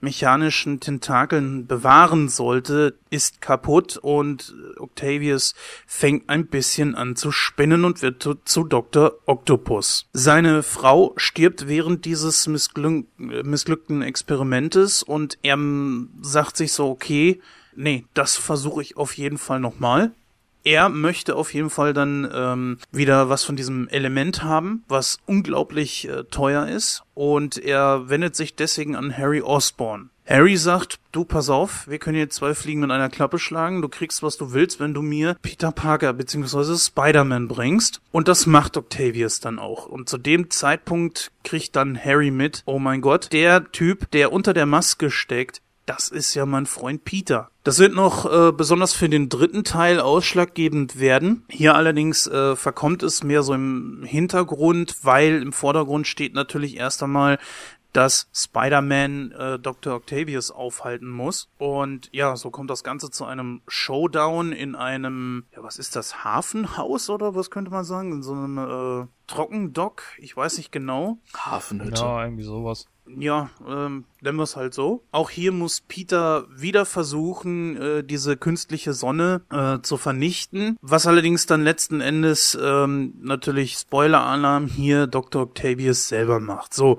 ähm, er kommt scheinbar bei der ganzen Geschichte um. Das ist so ein Ding, ich, ich glaube da noch nicht so richtig dran, aber da können wir gleich noch drüber sprechen. Und natürlich hat es Peter mal wieder geschafft und äh, ja, versinkt dann in den Armen von äh, von Mary Jane, die jetzt natürlich auch weiß, dass Peter ähm, Spider-Man ist und somit hat sie beide Typen, die sie so anhimmelt äh, in einer Person, das natürlich für sie der, das Glück auf Erden ist. Und damit endet der Film eigentlich.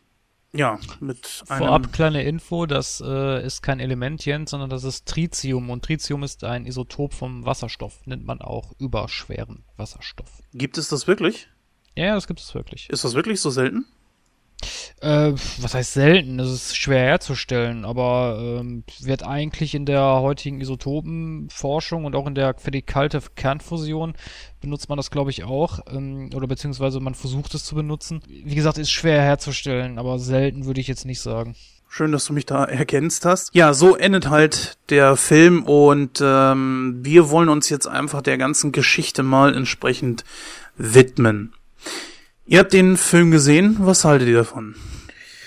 Ja, also ich habe mir den Film heute erst nochmal angesehen und ich habe den Film weiß ich nicht, wann, wann habe ich den das erste Mal, 2006 habe ich den das erste Mal gesehen. Äh, da kam ich auch so mit Marvel und so in Berührung. Und ich fand den Film eigentlich gar nicht so schlecht damals. War in Ordnung, war so superheldenmäßig. Hab damals auch die, die alten Spiele von, von Spider-Man schon gespielt für Gameboy und so. Und wollte mir dann unbedingt halt auch diese Filme gerne anschauen. Und jetzt, wo ich ihn heute nochmal gesehen habe, muss ich ganz ehrlich sagen, ich lag damals doch ein bisschen falsch. Der Film ist nicht wirklich so toll. Man versucht Dr. Octopus für mich als, zwar in den Vordergrund zu stellen als Bösewicht, aber immer wieder und immer und immer wieder habe ich das Gefühl, dass sich Harry als eigentlicher Bösewicht in den Vordergrund stellt, so dass Dr. Octopus so ein bisschen hinten ansteht. Diese ganze Liebesgeschichte mit, mit Mary Jane und, und Peter, das ist mir auch zu viel hin und her. Erst, erst will sie ihn, dann will sie ihn doch nicht mehr und jetzt will sie ihn aber doch wieder. Und ich glaube, im dritten Teil zieht sich das ja auch noch über einen kompletten Film hinweg. Diese Sache, dass Peter auf einmal nicht mehr weiß, was er eigentlich wirklich will, das, das kam ja auch ein bisschen aus dem Nichts heraus, äh, dass er dann auf einmal seine Kraft verloren hat. Na, so aus dem Nichts, da muss ich dir widersprechen, kam das jetzt für mich nicht, weil du siehst ja gleich am Anfang, er kommt hier mit seinem Leben überhaupt nicht zurecht. Er, er äh, ist ja, glaube ich, am Anfang diese Pizza-Lieferszene, die ja wirklich komisch ist, sehr gut gemacht auch. Und er äh, schafft es einfach nicht und wird ja dann letzten Endes auch gefeuert. Und wir sehen ja im Verlauf des Films einfach noch viel, viel mehr Probleme, die er auch äh, mit seiner Ausbildung, mit seiner Schule und so weiter. Er kommt immer wieder in Zeitnot, weil er aufgrund, äh, dass er Spider-Man ist, seine normalen Pflichten nicht mehr äh, nicht mehr nachkommen kann. Ja, aber das ist so ein bisschen komisch für mich, weil das ist der Sprung vom ersten Teil, wo noch alles in Ordnung war, und im zweiten Teil gleich diese, die, diesen Haufen von Problemen, dem man als Zuschauer entgegengesetzt wird. Ich würde nicht sagen, dass am Ende des ersten Teils alles in Ordnung war. Ich meine, er ist da Flynn vom Friedhof weg, nachdem er seine große Liebe abservieren musste. In Ordnung ist anders. Ja, ja in, in der Hinsicht ja, aber ähm, an sich ist mit seinem Leben eigentlich so weit alles in Ordnung. Ich meine, ja, er hat seine Liebe nicht. Sein Schön habe ich auch frisch, nicht. Relativ frisch gestorben, er muss sich Schön habe ich auch nicht mehr. Wunderbar, äh, ist ja gut und schön. Ich habe auch Bösewichte, gegen die ich kämpfen muss. Nein, es ist ähm, einfach so, dass im, im, im ersten Teil von den Problemen, die im zweiten Teil wirklich angesprochen werden, bis auf die Liebesgeschichte und das mit Onkel Ben, da wird nichts gesagt und dann wirst du so da reingeworfen und wirst gleich konfrontiert, so wumm, er hat die Probleme, werd damit fertig als Zuschauer. Aber ich finde, du musst auch irgendwo bedenken, Peter Parker ist und bleibt äh, ein Teenager. Und hat auch die Probleme von einem Teenager. Von einem Teenager, der gerade versucht, erwachsen zu werden. Und da kläglich versagt. Wir alle kennen das. Ja, das ist richtig. Aber wie ein Teenager sieht der nicht aus. Es ist Tobey Maguire, der wird auch mit 50 noch aussehen wie ein Teenager. Wahrscheinlich. Wie Michael J. Fox, ja. Aber ja, Jenny, aber du bist ja großer Spider-Man-Fan. Was, wie würdest du das interpretieren? Hat man das irgendwie falsch angegangen oder war das okay? Also ist das wirklich so unschlüssig für dich wie für den Jenny? Also Film und Comics zu vergleichen finde ich immer sehr schwierig, weil mittlerweile habe ich mich schon darauf eingestellt, dass Filme Filme sind und Comics Comics. Weil so als Comicleser habe ich halt immer so richtig viel an Filmen zu bemängeln. Das, das erste, was mich zum Beispiel total stört, ist, dass der Spidey halt die, die Fäden so von seinem Handgelenk aus schießen kann. Und sonst hat er ja immer so diese, dieses Device-Ding da dran gehabt. Was sie jetzt zum Beispiel im neuen Film übernommen hatten, das fand ich eigentlich ganz gut, aber ja, ich weiß nicht, eigentlich hat, mich der, hat mir der Film gefallen. Es gab ein paar Sachen, die haben mich natürlich gestört, aber äh, ich bin auch großer Doc Ock-Fan, muss ich sagen. Vielleicht hat mir der Film deshalb so gefallen, also. Oh, ich weiß es nicht. Da um, ähm. steht jemand auf Tentakel. oh! Was hast du jetzt gesagt? Bist du denn der ähm. Meinung, dass äh, Doc Ock eigentlich gut dargestellt wurde? Für Cinematic Universe ja. So zum Comic-Vergleich. Hm. Also ich mochte ihn. Ob es jetzt so passend ist, ich weiß nicht. Bestimmt hätten auch viele was dran zu kritisieren. Ich fand ihn cool. Muss ich sagen. Äh, muss ich nämlich auch sagen, weil ich äh, fand auch den, den Schauspiel, also ich fand sowieso allgemein den Cast immer sehr gut. Ich finde, die sind äh, sehr gut gecastet gewesen, Ja. alle, alle Protagonisten. Ähm, und ich fand jetzt, äh, wer hat Doc Ock nochmal gleich gespielt? Wer war das? Alfred Äh, Molina. Äh, genau. Ich fand, der hat auch auf die Rolle ganz gut gepasst. Also auch so von der Statur her, vom, vom Aussehen. Ich fand das 1A. Ich meine, klar, in den Comics sieht äh, Doc Ock von der Kleidung her jetzt ein bisschen anders aus. Okay. Ja, sieht ein Ja, bisschen aus wie Elton John, sieht ein bisschen aus wie Elton John, sag ich immer. Aber ähm, nichtsdestotrotz fand ich das, fand ich das von der Darstellung her ganz okay. Ich bin jetzt nicht so mit den mit dem Comic-Background von Doc Ock äh, vertraut. Ich weiß wohl, dass er äh, ein Wissenschaftler auch äh, in den Comics ist und auch, äh, ich glaube, mit Peter Parker befreundet ist. Ich bin mir aber nicht so hundertprozentig sicher, ob das mit dieser Tritium-Geschichte da irgendwie im Einklang steht. Das weiß ich jetzt nicht. Ähm, aber nichtsdestotrotz, wenn man das jetzt separiert, also wenn man das jetzt wirklich einzeln für sich betrachtet und für, für das Filmische, war das schon gut gemacht. Ja, das fand ich auch. Also ich sage ja auch nicht, dass das Doc Doc äh, Das blöd Doc- dargestellt, Doc Doc okay, äh, blöd dargestellt wurde. Ähm, ich sag nur, dass er als, also für mich in meinem Empfinden eigentlich eher der Zweitbösewicht war gegenüber Harry, dass Harry sich mehr in den Vordergrund gestellt hat als Bösewicht. Das, das, das habe ich so empfunden. Es, es ging immer irgendwie die Harry, Spider-Man hat meinen Vater getötet. Peter hat meinen Vater getötet. Da, da, ist, ist in diese Entwicklung zum, zum, zum Bösewicht auf, auf Teil 3 hin natürlich sehr groß. Aber irgendwie ist, ist für mich das Gefühl und für mich die Darstellung wesentlich intensiver als Bösewicht da schon, als Doc Ock es im kompletten Film ist. Ja, würde ich nicht sagen, weil ähm, ich sehe das ein bisschen anders. Ich, ich äh, sehe ähm, äh, Harry hier nicht als Bösewicht, sondern als weinerlich an. Der wird mir, der Harry wird mir im Verlauf der ganzen Filmreihe von Film zu Film immer weinerlicher. Der ist nur am rumjammern, immer, ach, du hast mein Pa, äh, mein Vater getötet, ach ja, und so, äh, weiß ich nicht, finde ich grausam. Ähm, Im zweiten Teil, weiß ich nicht, da geht's noch so ein bisschen, aber im dritten wird das richtig schlimm. Und ähm, deswegen kann ich Harry nicht ernst nehmen. Ich kann ihn nicht ernst nehmen, weil das für mich nicht, das ist für mich kein, kein tiefer Background, nichts, nichts, was erklärt, warum der so am Schlappen dreht. Peter, äh, er denkt, dass Spider-Man seinen Vater getötet hat? Ja, gut, aber ich. Ich denke mal, das ist äh, Nein, nein, Grund nein, nein, genug. Nein, ver nein verstehe versteh mich richtig. Also ich, das ist für mich aber nicht gut durchdacht. Also weil Doc Ock zum Beispiel hat, hat eine viel interessantere Hintergrundgeschichte, was, was meiner Meinung nach in dem Film für mich ein bisschen mehr Sinn macht, warum man so durchdreht.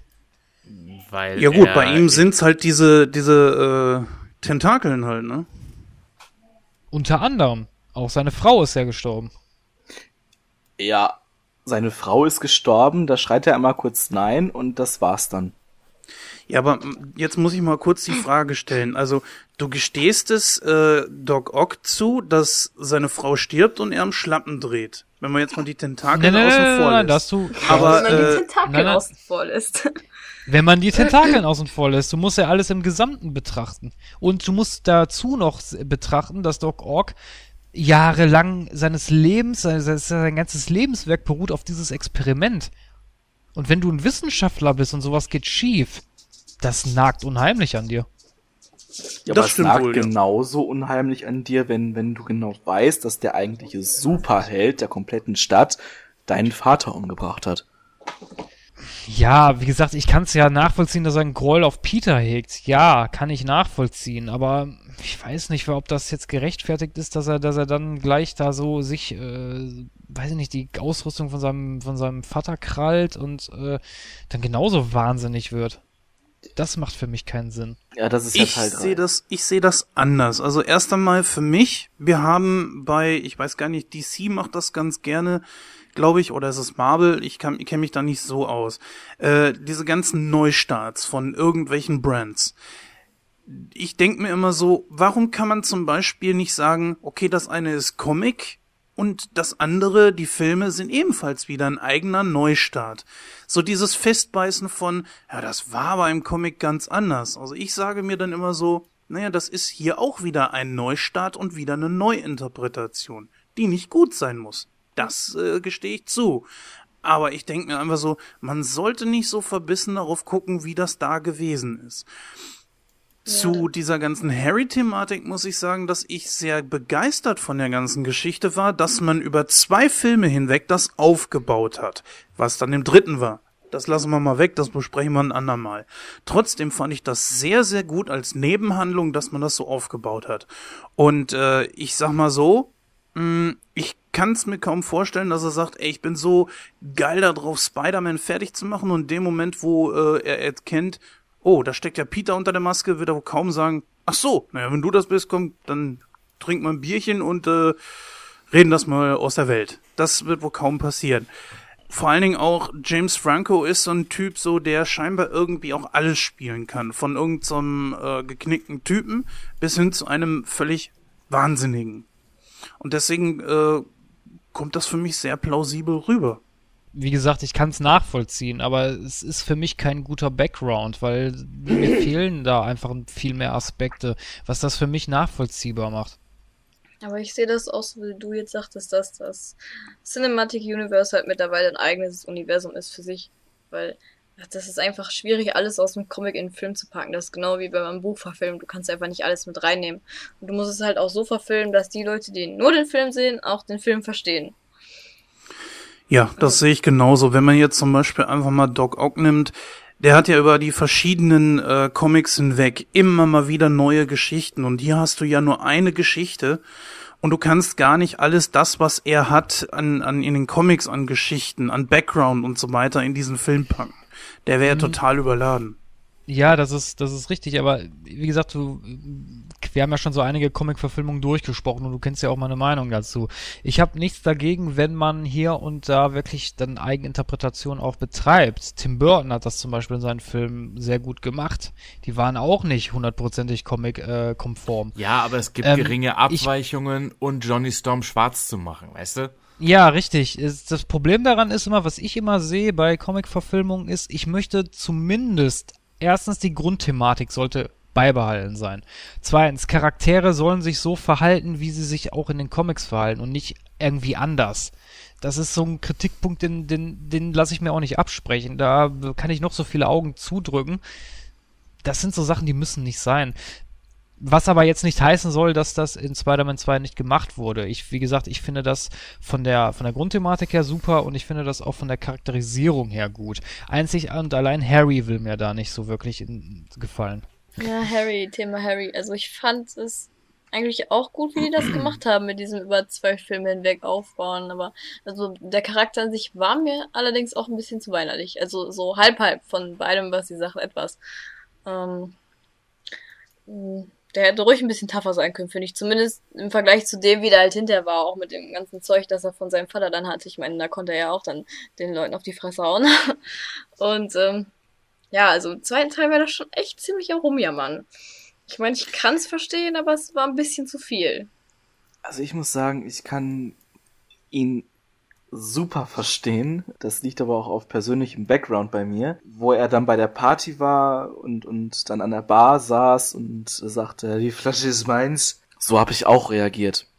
Und ähm, jetzt mal ganz ehrlich, wenn, wenn einer von euch wüsste, es gibt einen Held da draußen und der hat euren Vater umgebracht, würdet ihr nicht so handeln? Meinst du das Besaufen oder die Karriere als Superbösewicht?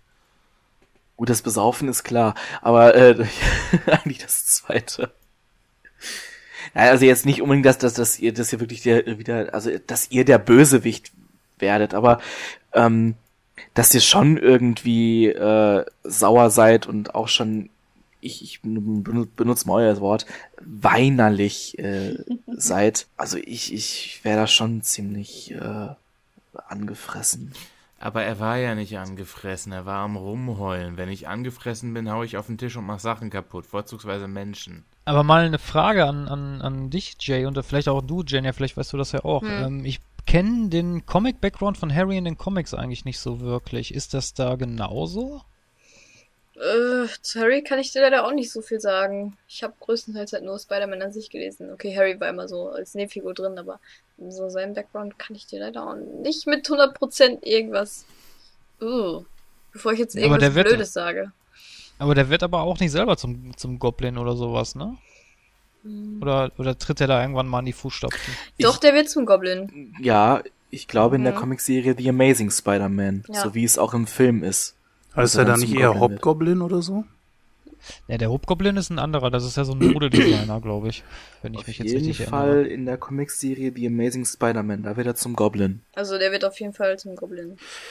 Ja, wenn wir jetzt schon bei Charakter- Handlungssträngen sind, dann würde ich gerne mal was ansprechen, was ihr sagt, weinerlich. Ich sag mal, ähm, mir ist nicht nur zum Weinen zumute, sondern absolut zum Kotzen. Und zwar, das betrifft, wie man Mary Jane angelegt hat. Wenn man Ja. noch so viel, also wenn man noch so viel auf die Amazing Spider-Man-Filme rumschimpfen möchte, dann muss ich aber trotzdem sagen, dass, äh, wer war das jetzt? Emma Stone, glaube ich, äh, die die Gwen Stacy. die die Gwen Stacy gespielt dann um 100% besser A gespielt war und B auch angelegt war. Und nicht zu vergessen, der Endkampf, äh, zwischen, also das Ende von Spider-Man 1 und 2 ist ja eigentlich komplett dasselbe. Sie wird wieder entführt und hängt wieder dazwischen. Und wenn wir schon dabei sind, das ist ja auch im dritten Teil so. Das ist so einfallslos und äh, ich kann das gar nicht beschreiben. Also mich regt die Frau einfach nur auf mit ihrem Spider-Man-Kuss und ah, ich weiß auch nicht. Das ist irgendwie so ein bisschen wie Super Mario. Prinzessin wird entführt und Mario darfst du retten, ne? Richtig. Ja, okay, aber trotzdem immer wieder dieselbe Art und Weise. Also da hat Sam Raimi ja überhaupt kein bisschen Mut gehabt, noch was Neues auszuprobieren. Hm, Ich muss aber dazu, kann ich nach, wie gesagt, das wollte ich eigentlich auch gerade erwähnen, aber du äh, warst ja jetzt ein bisschen schneller als ich, nämlich dass Gwen, äh, Gwen Stacy sagt schon, dass nämlich ähm, Mary Jane schon ziemlich genervt hat in den Filmen. Ich muss aber gleichzeitig auch dazu sagen, dass äh, man nicht äh, Gwen Stacy und ähm, äh, äh, ähm, Mary Jane? Mary Jane, Mary Jane miteinander vergleichen kann, weil ich bin mir nicht hundertprozentig sicher, aber ich glaube, in den Printmedien ist das ähnlich angelegt, nämlich dass Mary Jane ist nun mal die Freundin von Spider-Man oder beziehungsweise halt seine große Liebe. Ich meine, das war Gwen Stacy natürlich auch, aber als sie dann gestorben ist, kam nun mal Mary Jane und ja, aber ich muss dir aber auch gleich wieder gleichzeitig recht geben, dass das sehr einfallslos ist, weil es immer wieder dasselbe Konstrukt ist. Mary Jane wird entführt und Spider-Man muss sie retten. Also da hätte ich mir auch ein bisschen mehr Mut vom Regisseur erwartet. Also ich kann nur so viel sagen. Ich mag sie in den Comics nicht, ich mag sie in den Filmen nicht, ich mag ihre Rolle nicht. Ich hasse sie. Nein, so schlimm ist es nicht, aber sie geht mir tierisch auf den Sack. Gwen Stacy hat wenigstens noch Charakter. Also die Rolle fand ich super, die fand ich super geil in den Filmen in Amazing Spider-Man, richtig gut. Ich mag auch Gwen Stacy in den Comics und deswegen fand ich es auch total schade, dass sie halt ähm, gestorben ist. Aber Mary Jane habe ich immer das Gefühl, dass sie eigentlich nur auf Spider-Man steht, aber eigentlich gar nicht so auf Peter dass sie mehr so das typische Fangirl ist und äh, nee, nee. Was sagt denn Pinny dazu? Äh, Penny mag Mary Jane insofern nicht, weil Mary Jane ein frittierter Kalamaris-Ring könnte diese Rolle ebenso gut spielen und würde auch noch besser schmecken, schätze ich. Ähm, ich muss aber sagen, den Hass auf Mary Jane finde ich ein bisschen übertrieben. Klar, sie ist kein Charakter, sie, äh, aber sie ist jetzt auch nicht abstoßend hässlich. Sie äh, macht nicht nur Scheiße, wie ich das bei anderen Damseln in Distress schon gesehen habe. Und sie verkörpert halt dieses Prinzip der Damsel in Distress eins zu eins. Als nicht mehr und nicht weniger sehe ich Mary Jane Watson. Insofern ist die mir nicht so sauer aufgestoßen. Passt schon. Sie ist halt da. Sie ist eigentlich ein Deus Ex Machina. Nichts Ein weiter. Wa- Was? Ja, Deus Ex Machina würde ich nicht sagen. Überhaupt Deus Ex nicht. Machina ist ja mehr was, wenn was Unverhofftes geschieht, um die, um die Handlung aufzulösen. Das, das würde ich jetzt nicht sagen. Nein, nein. Okay. Ich, ich würde eher sagen, sie ist, sie ist halt ein, ein Plot-Element, was so zum Mittel zum Zweck dient. Ein MacGuffin sozusagen. Richtig, Ah. ein MacGuffin, ja. Jo, könnte Ähm, man so sehen. Was ich äh, persönlich ähm, sehr gut, also die Rolle, die ich eigentlich in allen drei Filmen kontinuierlich perfekt fand, und zwar ist das die von J. Jonah Jameson. Ich finde den Charakter so geil, der ist in den Comics super und in dem Film wird er von, von dem Schauspieler auch so herrlich gespielt. ich finde das einfach irre. Ich möchte mal was ganz anderes ansprechen. Und zwar, ihr sagtet, Doc Ock wäre super dargestellt worden. Das stimmt auch soweit, aber manchmal denke ich mir so, die Arme machen vieles. Wenn sie allerdings alle vier nach vorne gerichtet im Einsatz sind und zum Beispiel einen Safe wegreißen, müssten sie Doc Ock eigentlich von den Füßen holen. Auch wenn er irgendwie ein Auto oder sowas anhebt oder so. Seine Beinchen sind ja trotzdem genau das, was, was das, die, das Tragende ist. Ich Und muss dann müsste er eigentlich wegbrechen. Ich muss gestehen, ich finde es eigenartig, dass du so eine physikalische Unmöglichkeit an einem Film ankreidest, wo ein Student von einer Spinne gebissen wird und dann über Wände krabbeln kann. äh, Aber, aber das, was er sagt, das hat mich auch die ganze Zeit gestört beim Film. Ich habe auch mal gedacht, der muss doch nach hinten umkippen, der Kerl. Ich weiß nicht, ich müsste mal darauf achten, ob der sich irgendwie, wenn er so schwere Sachen gehoben hat, mit den anderen beiden Armen irgendwie abgestützt hat. Das könnte natürlich sein, aber das hat mich auch Denk- geärgert. Das hat mich tierisch genervt. Auch wenn es denkt man nur an die, ist. ja, denkt man nur an die Geschichte mit dem Safe. Wenn die, wenn zwei davon sich an der Wand abgestützt hätten und äh, die anderen beiden Tentakeln dann äh, das als Gegengewicht sich da festgekrallt hätten an der an der Safe-Tür, wäre das okay gewesen. Aber sie haben alle Tentakeln äh, direkt an dem Safe dran gehabt und Dr. Octopus musste ziehen. Und das musste er mit seinen Beinen tun. Dann nützten ihm ja die, die Kraft äh, der Tentakeln überhaupt nichts. Und das äh, kommt dann müsstest du aber rüber. jedes fehlende Schleudertrauma von Mary Jane, wenn Spider-Man sie mal wieder gefangen hat, ankreiden. Ja, von irgendwoher muss ja dieses Verhalten kommen, Penny. äh. Selbsterhaltungstrieb? Spider-Man!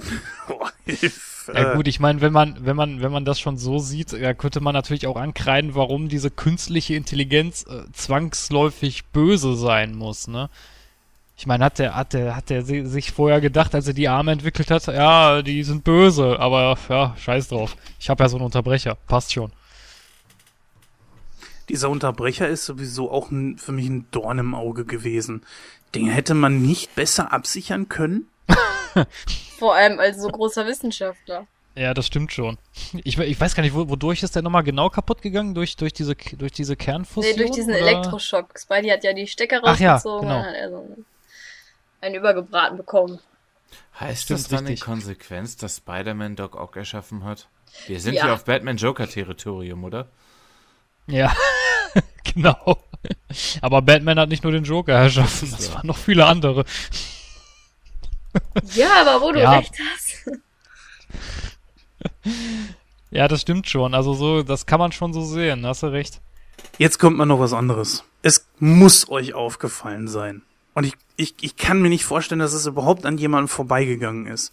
Wozu reißt Spider-Man seine Maske in Situationen runter, wo es überhaupt nicht notwendig ist? Hattest Alleine du schon mal einen brennenden Stofffetzen im Gesicht? Das macht hatte er Spaß. allerdings, wo er versucht hatte, den Zug aufzuhalten, nicht. Und da hat er seine Maske einfach runtergerissen. Äh, muss ich dir recht geben, das ist ja in allen drei Filmen so, dass irgendwo eine Situation ist, wo er die Maske abnimmt. Und da habe ich mir dann auch immer gedacht, so, ey, wenn er jedes Mal bei so vielen Leuten die Maske abnimmt und dann sagen die Leute noch so, nein, Spider-Man, wir verraten das niemandem, wer du bist. Ich ruf mal eben, ich ruf mal eben bei der Presse an. Ja, weiß ich nicht, das fand ich auch ein bisschen dämlich irgendwie. Allen voran, wie sie ihn dann darüber getragen haben, so wie Jesus über, über das Wasser oder so, fand ich ziemlich bekloppt. Beziehungsweise kam Dr. Octopus ja dann und hat, äh, stand ja mitten im Zug und die Leute stellten sich dann ganz possierlich vor ihn so, nee, dann musst du mich auch platt machen. Und mich auch. Ja, Ja, das aber- ist ja ganz toll. Aber das fand ich gerade putzig, weil das hast du ja in jedem zweiten Superheldenfilm, dass die Gesellschaft sich hinter den Superhelden stellt äh, und Doc Ock sagt, ja und, mir doch egal, Roms! Das fand ich eigentlich gerade ganz cool, dass er dieses Klischee so ein bisschen auf die Schippe genommen hat. Und, und was, was mir dann auch aufgefallen ist, wo du schon sagtest, Jens, dass es ja wie je, äh, Jesus war da, glaube ich, oder wen immer du auch gerade genannt hast, da so äh, getragen wurde. Da haben wir dann ähm, so ein biblisches Ding. Und das zweite war, wo Doc Ock ja die ganzen Leute zur Seite jeweils gerammt hat und sich den Weg in der Mitte durchgebahnt hat. Und das zweite biblische Ding mit Jesus, äh, Je äh, Moses, ne? Jesus. Ja. Äh, mit Jesus, ja, Jesus hat, Jesus hat das Wasser geteilt, nicht Moses, Jesus. Nein, ähm, Bitte? Das war ein Scherz, du Nase. da haben wir das zweite biblische Ding gehabt im, im Zug. Das, das ist mir auch aufgefallen. Ob sie das wirklich äh, da rein interpretiert haben, ob das wirklich so eine, so eine Brücke schlagen sollte? Gut, es wäre ja nicht untypisch. Ich meine, kommt ja immer wieder mal irgendwo vor, aber, aber ach, ich weiß, das war vollkommen unnötig. Ja, was ist euch noch aufgefallen? Die Action. Ja, was mir. Achso, Ah, mach Entschuldigung, kurz, ich wollte. was mir aufgefallen ist, wir haben ja immer so unser beliebtes Spiel. Finding Stan Lee. Allerdings haben wir hier auch zwei Suchspiele. Nämlich Finding Sam Raimi. Richtig, das habe ich ja zu Anfang schon angesprochen. Ähm, äh, zuerst mal Stan Lee, wo habt ihr ihn gefunden? War er nicht auf der Straße bei der Bank, wo die den äh, Kampf hatten, Doc Ock und Spider-Man? Genau, da war er. Es, äh, ich finde das immer, ich finde das immer großartig, dass er immer selbst in seinen Filmen auftaucht, so als kleinen Cameo-Auftritt. Finde ich immer, finde ich immer wieder herrlich. Ähm, ja, wie gesagt, der, Reg- der Regisseur selber war auch in dem Film drin. Habt ihr den gefunden? Er hat Spider-Man Mhm. seinen Rucksack an den Kopf geknallt. Genau, Ja. richtig. Und es war, als Peter sich die Schuhe binden wollte. Ja, richtig, genau. Ich finde auch mit dieser ganzen Selbstfindungsphase von Peter hat man irgendwo einen Rückschritt gemacht und ich finde, das ist auch so ein Plotpoint gewesen, den es nicht unbedingt gebraucht hätte. Da hätte man wirklich mehr Zeit für Dr. Octopus hätte investieren können, denn wir wussten ja von vornherein, er wird wieder Spider-Man werden. Weiß nicht, ob das mit den Comics irgendwie was zu tun hat oder so. Aber ich hätte es in dem Film zum Beispiel nicht gebraucht. Aber es natürlich auch sehr, sehr äh, komisch ist, dass ähm, er zwar als Spider-Man, und da ist das ja logisch, weil er halt ein bisschen übermenschliche Kräfte hat, irgendwo von irgendwelchen Wolkenkratzern auf, auf die Straße knallen kann. Aber in dem Moment, wo er diese Kräfte nicht mehr hat, warum auch immer, kann er von irgendeinem Hochhaus runterknallen und äh, tut sich eigentlich fast gar nichts. Und was passiert, wenn er unten aufknallt? Au. Okay. Das muss richtig wehgetan haben. Penny, du wolltest doch vorhin noch irgendwas sagen. Äh, die Actionsequenzen waren geil. Die waren gut chore- choreografiert, die waren für die Zeit gut gemacht. Ja, muss ich sagen. Ich habe den Film äh, auch im Kino gesehen damals. Und ich muss sagen, auf der, auf der Kinoleinwand war das, war, gab es überhaupt nicht zu mäkeln. Also das war, das war schon super. Auch von der Animation her. Also was, was ich ganz klar sehe, ist in allen drei Spider-Man-Filmen, jetzt nicht nur im zweiten, sondern auch in allen dreien, steckt eigentlich viel mehr Herz und Liebe als in The Amazing Spider-Man 1 und 2. Ja, das muss ich auch sagen. Also ich finde, ich finde, äh, die Filme haben wir ja schon besprochen. Also ich finde Amazing Spider-Man 1 und 2, ich finde das so hingeklatscht irgendwie. Ja. Und da in dem Film, da ist es wirklich, die Charaktere sind super gecastet, die ist, gut, ich meine, es gibt natürlich hier und da ein paar, paar Plotpunkte, die sich einfach nur wiederholen, was natürlich auch jetzt hingeklatscht wirkt. Aber nichtsdestotrotz ist die Kramhandlung an und für sich äh, gut. Ja, auch, wo man auch sieht, da steckt ein bisschen Liebe zum Detail hinter. Nicht so wie jetzt wie bei den neueren Sachen. Ja, da gebe ich dir auf jeden Fall recht. Ich finde, die neuen Filme sind auch sehr fan-based gemacht.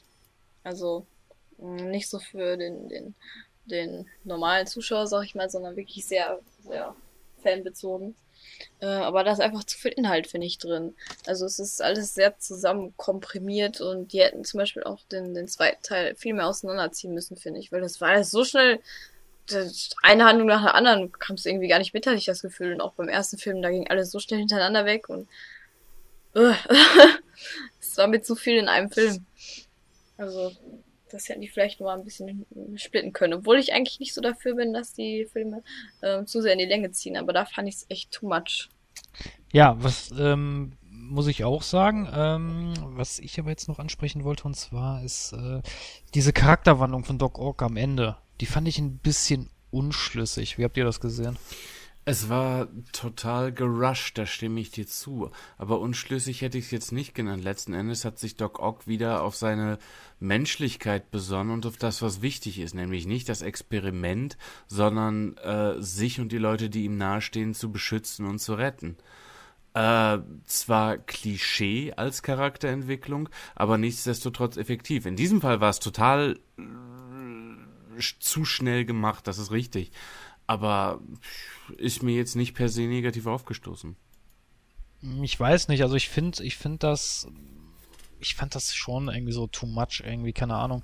Weil, ich meine, ihm geht's die ganze Zeit nur um sein Experiment und dafür, dass er, dass er keinen Sinn mehr in seinem Leben sieht, halt nur noch, er hat ja nur noch das Experiment, mehr hat er ja eigentlich gar nicht mehr. Und, äh, weiß ich nicht, veranstaltet dann großen Vierlefanz, entführt Mary Jane, äh, holt sich das Tritium von Harry und äh, was weiß ich nicht alles, versucht Peter umzubringen. Der Peter ist ja eigentlich auch sein Freund, in Anführungsstrichen. Und Ah, weiß ich nicht. Und dann am Ende, ich weiß nicht mehr, Peter sagt ja irgendwas zu ihm, ich weiß nicht mehr was, redet ihm ja ins Gewissen und dann auf einmal fängt er an, nicht mehr auf seine, seine Tentakeln zu hören und ja, nee, ja, ich muss das Experiment wieder abbrechen. Naja, siehst aber mal von der Seite, während des ganzen Films ist es nicht dazu gekommen, dass er mit irgendjemandem wirklich darüber gesprochen hat, was da eigentlich gerade vorgeht. Er hatte also eigentlich überhaupt gar keinen Stimulus. Ich könnte mir vorstellen, wenn der Straßenbulle von nebenan ihm das gleich gesagt hätte, hätte er sich vielleicht auch darauf äh, äh, besonnen. Ja, gut, okay, in dem, Punkt muss ich dir schon, gesagt. in dem Punkt muss ich dir schon recht geben. Ja, mit ihm hat keiner gesprochen, aber ich weiß, ja, gut, okay, er war, klar, er war natürlich alleine, das, gut, okay, kann man schon so sehen. Wer sagte denn, dass es anzweifelt, dass Doc Ock wirklich tot ist? Ich glaube, das war der Jens. Hattest du das äh, angezweifelt, dass Doc Ock tot oder stirbt in dem Film? Ja, man weiß es ja nicht. Ich meine, er geht unter mit der Sonne und dann wird er weggeblendet. Also das heißt ja nicht für mich, dass er dann tot sein muss. Das ist ja meistens in Verfilmen und Comics so. Wenn die nicht wirklich hundertprozentig tot sind, sind sie nicht tot. Meinst du denn, dass äh, Sam Raimi ihn da noch irgendwie eingeplant hätte für einen vierten Teil oder so? Das ist immer so eine Frage. Jetzt heutzutage mit den Avengers würde ich jetzt einfach mal sagen, wie das aufgezogen ist, wären ja vielleicht Sinister Six vielleicht auch eine Möglichkeit gewesen. Und äh, Doc Ock gehört nun mal zu den Sinister Six wie äh, Sahne auf Pudding. Und deswegen, vielleicht hat man sich da irgendwie was offen gehalten. Letzten Endes allerdings ist natürlich der dritte dermaßen Nee, der dritte ist gar nicht gefloppt. Ich weiß gar nicht, warum sind die nicht weitergeführt worden. Aber ist ja auch nicht so wichtig gerade. Ich glaube, da gab es Streitigkeiten mit den Schauspielern. Ja, ist halt eben immer das Problem von Hollywood. Sie planen für, für, ein, äh, für eine Trilogie und äh, ja, das sollen sie dann auch bitte weitermachen. Und wenn sie sich das nicht irgendwie absichern, dass in diese Filme Erfolg haben, dass sie das auch weiterführen können. Denn in Spider-Man zum Beispiel, genauso wie in fast jedem Superhelden-Genre-Film etc. pp steckt, stecken so viele Geschichten, die locker für zehn Filme oder mehr reichen. Und wenn man da einfach das Potenzial nicht rausholt, dann hat man da einfach Pech gehabt, meiner Meinung nach. Ich könnte mir aber wirklich vorstellen, dass man sich da eine Rückkehr offen gelassen hat. Bei äh, Norman Osborn war es egal, weil irgendwann Harry übernehmen musste. Weil man hält sich ja schon irgendwo an die größten Plots, äh, Plotpoints aus den äh, Comics. Und von daher denke ich, war das für Sam Raimi okay. Ja, was. Ja gut, ich also was ich nur weiß, ist, dass in allen drei Filmen ist ja äh, Kurt Connors aufgetreten. Ähm, für den vierten Teil wollte man ja die Echse bringen. Das äh, weiß ich wohl, aber Gut, klar, wenn, wenn, wenn man da wirklich was mit dem Sinister Six äh, geplant hätte, weiß man, weiß man natürlich jetzt nicht. Aber wäre das natürlich eine Möglichkeit, klar. Na gut, jetzt hat man die Möglichkeit, die Sinister Six wieder zu, also, also, also kommen zu lassen. Der Film soll ja kommen. Ob dann wirklich der Doc Ock mit dabei ist, also dieser Alfred Molina, das ist die große Frage. Nö, würde ich nicht machen. Erstmal, um sich selbst von den Raimi-Filmen abzuheben. Zweitens, äh, was jetzt die neuen Filme betrifft, nach dem Debakel der absoluten Katastrophe des zweiten Teils würde ich mit dieser Reihe gar nicht weitermachen. Die Reihe wird fortgeführt. Äh, ich glaube 2017, 2018 kommt die Amazing Spider-Man 3 und Andrew Garfield wird wahrscheinlich auch einen Auftritt haben in The Sinister Six. Und ähm, wie du sagtest, sich vom Film abheben, von eigentlichen Spider-Man abheben, ist nicht sicher, weil das Gerücht momentan rumgeht, dass eventuell in Sinister Six oder auch in The Amazing Spider-Man 3 J.K. Simmons als J. Jonah Jameson zurückkehren könnte. Könnte ich auf einer gewissen Art und Weise verstehen, aber nachvollziehen, na, also es ist nachvollziehbar, klar, weil ein Schauspieler ist, der sehr, sehr gut gecastet war. Das war aber bei den Raimi-Filmen eigentlich immer so. Das hatten wir bei, ähm, bei den Schauspielern Willem Dafoe und James Franco, wo ich mir schon dachte, die haben vom Look her, also vom Gesicht her, da achte ich eigentlich immer ganz besonders drauf, haben die irgendwas, dass ich sie als Vater und Sohn mh, anerkennen konnte. Äh, beziehungsweise von mir aus unter dem Goblin ist ja auch egal, wer da drunter steckt eigentlich. Mh, bei unserem Dog Ock hier haben wir ja schon gesagt, Alfred Molina war auch sehr gut gecastet. Richtig genial war einfach der Sandman aus dem dritten Teil. Ich sag mal nichts zu äh, Eddie Brock. Das war eine absolute Katastrophe und ein absoluter Fehlgriff. Warum man das gemacht hat, weiß ich nicht. Aber man hat schon wirklich ein sehr gutes Händchen bewiesen, was, äh, was das Ka den Cast anbetraf. Das war ja in The Amazing Spider-Man leider nicht der Fall. Das, das ist richtig. Ich meine, Andrew Garfield als Spider-Man und Dane DeHaan als äh, äh, Harry Osborn, äh, nein. Wobei ich sagen muss, mh, ich meine, wir sind zwar jetzt bei Spider-Man 2, weil wir schon über Amazing Spider-Man reden, sage ich ganz klar, dass Andrew Garfield einfach ein Zeichen der Zeit ist. Es, die, allein diese Frisur im ersten Teil, das schrie alles so nach Twilight. Und genau auf diesen Trend, da bin ich von überzeugt, wollte man dann auch aufspringen. Das halte ich für debattierbar, aber naja. Es war einfach nicht toll gecastet. Also gerade bei The Amazing Spider-Man 2 ist mir Danny Hahn als Harry Osborn sowas von aufgestoßen. Das, das war einfach nicht Harry. Aber die Darstellung von Spider-Man ist in Amazing Spider-Man besser, weil er einfach bessere Sprüche reißt. Das ist ja auch ein, ein äh, Markenzeichen von Spider-Man, dass er einfach eine ziemlich lockere Zunge hat. Und das kam in Amazing Spider-Man besser rüber, muss ich ganz klar Das sagen. war aber Also auch das das fand ich Einzige. aber auch. Da hatten sie den. Allein nur die Geschichte da rund im, im ersten Teil, ähm, wo der Typ da das Auto klauen wollte, dieser Blonde, wo ähm, Spider-Man ja auf der Suche war nach dem Mörder seines Onkels und er dann da so die Türme mit, seinen, äh, mit seinem Netz wieder zugezogen hat. Und diese, diese Sprüche dabei, die waren so genial. Übrigens fand ich da übrigens auch die deutsche Synchro besser als das Original. Ähm, trotzdem passt er auf Peter Parker nicht so richtig. Das Ja. ist leider wahr. Das ist richtig. Jo. Aber lass uns mal lieber zurückkehren zu Spider-Man 2, denn da sind wir ja. Ähm, ich weiß nicht, haben wir eigentlich soweit alles gesagt oder habt ihr noch irgendwas anzumerken? Ja, Ich möchte, achso, Jenja, mach du. ich denke mal, dass wir, glaube ich, dass beide das Gleiche sagen wollen. Äh, deswegen lasse ich dir den Vortritt. Ähm, ich wollte zu dem Schlusssatz mal, ich fand den Schluss irgendwie total dämlich. Irgendwie, da, haben die da geheiratet oder wollten die heiraten? Ich weiß es nicht mehr so genau. Da sagt sie doch dann irgendwie so, ja, schnapp sie dir, Tiger. Ich mir dann nur so dachte, äh, okay. Ich weiß, ich fand das Ende so ein bisschen dämlich. Jeder Pfosten braucht einen Catchphrase, also auch Mary Jane. Gut, dann wollten wir doch nicht das Gleiche sagen. Denn ich wollte sagen, dass der Film äh, einen Oscar gewonnen hat. In der Kategorie Beste visuelle Effekte. Ja, das stimmt. War aber nominiert äh, für mehrere Kategorien. Ich glaube unter anderem auch bester Schnitt, bester Ton. Äh, hat aber nur diesen einen Oscar gewonnen. Das ist richtig. Ja. Betty, das war noch so ein Film, wo, wo die Kameraleute nicht die Kamera auf der Schulter hatten und hinterhergerannt sind. ja, genau. Deswegen. Haben wir uns ja jetzt schon mehrere Folgen drüber. Äh, Witzige Info noch, es gibt eine, eine acht Minuten längere Version des Films, die äh, unter dem Titel Spider-Man 2.1 vertrieben wird. Ich weiß, die Version kenne ich leider nicht. Ich weiß nicht, was da länger ist bei den acht Minuten. Weiß das einer von euch zufällig? Bestimmt das Geheule von Mary Jane und von Harry.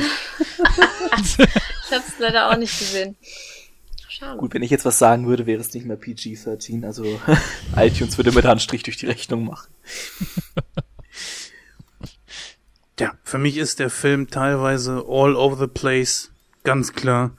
Solche Geschichten wie Peter muss steht vorne direkt am Zug an, auf, äh, vor der Lok und versucht da äh, den Zug anzuhalten und ich fragte mich in dem Moment so, was für Kräfte da auf ihn äh, eingewirkt haben, dass der Körper nicht zerrissen ist, ist ebenfalls sowas, was genauso wie bei Doc Ock mit diesen äh, Tentakeln-Geschichten für mich auch nicht äh, übereinging. Also das sind sehr viele Dinge, wo ich mir dann sage, so okay, man kann eine noch so gute Geschichte auch mit solchen kleinen, äh, ich sag mal, in meinen, meiner Meinung nach Fehlern kaputt machen. Naja, jetzt musste mal sehen, äh, da wo er äh, an der Lok sozusagen klebte, fast sogar. Ähm, er fällt von einem Hochhaus runter und bricht sich nichts, aber dann beschwert man sich darüber, dass er da nicht auseinandergerissen wird. Er hatte ja, wo er von diesem Hochhaus gefallen ist, hatte er seine Kräfte ja nicht. Er war ja zu dem Zeitpunkt eigentlich ein ganz normaler Junge. Ähm, Aber wenn er das trotzdem schon als ganz normaler Junge überlebt, dann Ja, aber überleg mal, er fällt von einem Ja. Hochhaus. Selbst als, als Spider-Man fällt er von einem Hochhaus. Die Kräfte sind mit Sicherheit nicht zu vergleichen, wie mit, wenn eine Lok ihn permanent äh, weiter nach vorne drückt und, und äh, er quasi fast auseinandergerissen wird und dass er das äh, selbst mit seiner Kraft noch äh, abfangen kann, wirkte auf mich halt eben sehr unrealistisch. Gut, Wer Realismus hin oder her in so einem Film, aber ähm, Ich wollte gerade sagen, wer war das nochmal unter anderem, der sich darüber beschwert hat, dass äh, die Christopher Nolan Batmans für Comic-Verfilmungen zu realistisch waren? Ja, aber Jens auch, oder? nö, also ich kann bis auf den dritten Teil kann ich mich mit eigentlich jedem dieser Filme anfreunden. Die Action ist natürlich da auch ziemlich zu überlastet, klar. Dann habe Ah, ich mich vertan und allgemein Haupt in Demut. Sehr gut fand ich den, den Kampf, muss ich sagen, an diesem, was war denn das, Glockenturm? Bin mir jetzt gar nicht sicher, wo, äh, wo sich Dr. Octopus und Spider-Man gekloppt haben und mittendrin war Tante May. War doch an diesem Glockenturm, oder nicht? Ja. Oder war das in so einem ganz normalen Bürogebäude? Nee, das war der Glockenturm, da hat der auch die Ohr runtergerissen. Nee, nee, nee, das kam schon danach. Das mit Tante Ah, May okay. war an einem normalen Gebäude und danach haben die sich nochmal ähm, an Glockenturm getroffen. Das war irgendwie nachdem Harry meinte, bring mir Spider-Man, bla bla. genau. Das, ey, ja, genau. Eine Sache fällt mir ein. Und zwar, äh, Peter hat seine Kräfte nicht mehr, ist auch ganz glücklich darüber und weil sie jetzt so langsam aber sicher sein Privatleben sich wieder normalisiert. Er kommt auch mit äh, Mary Jane wieder ganz gut zurecht und geht dann an, an so eine an so, so, so einer Straße vorbei, an so, so einer Nebenstraße, wo plötzlich zwei Männer irgendwie so einen anderen Mann zusammenschlagen.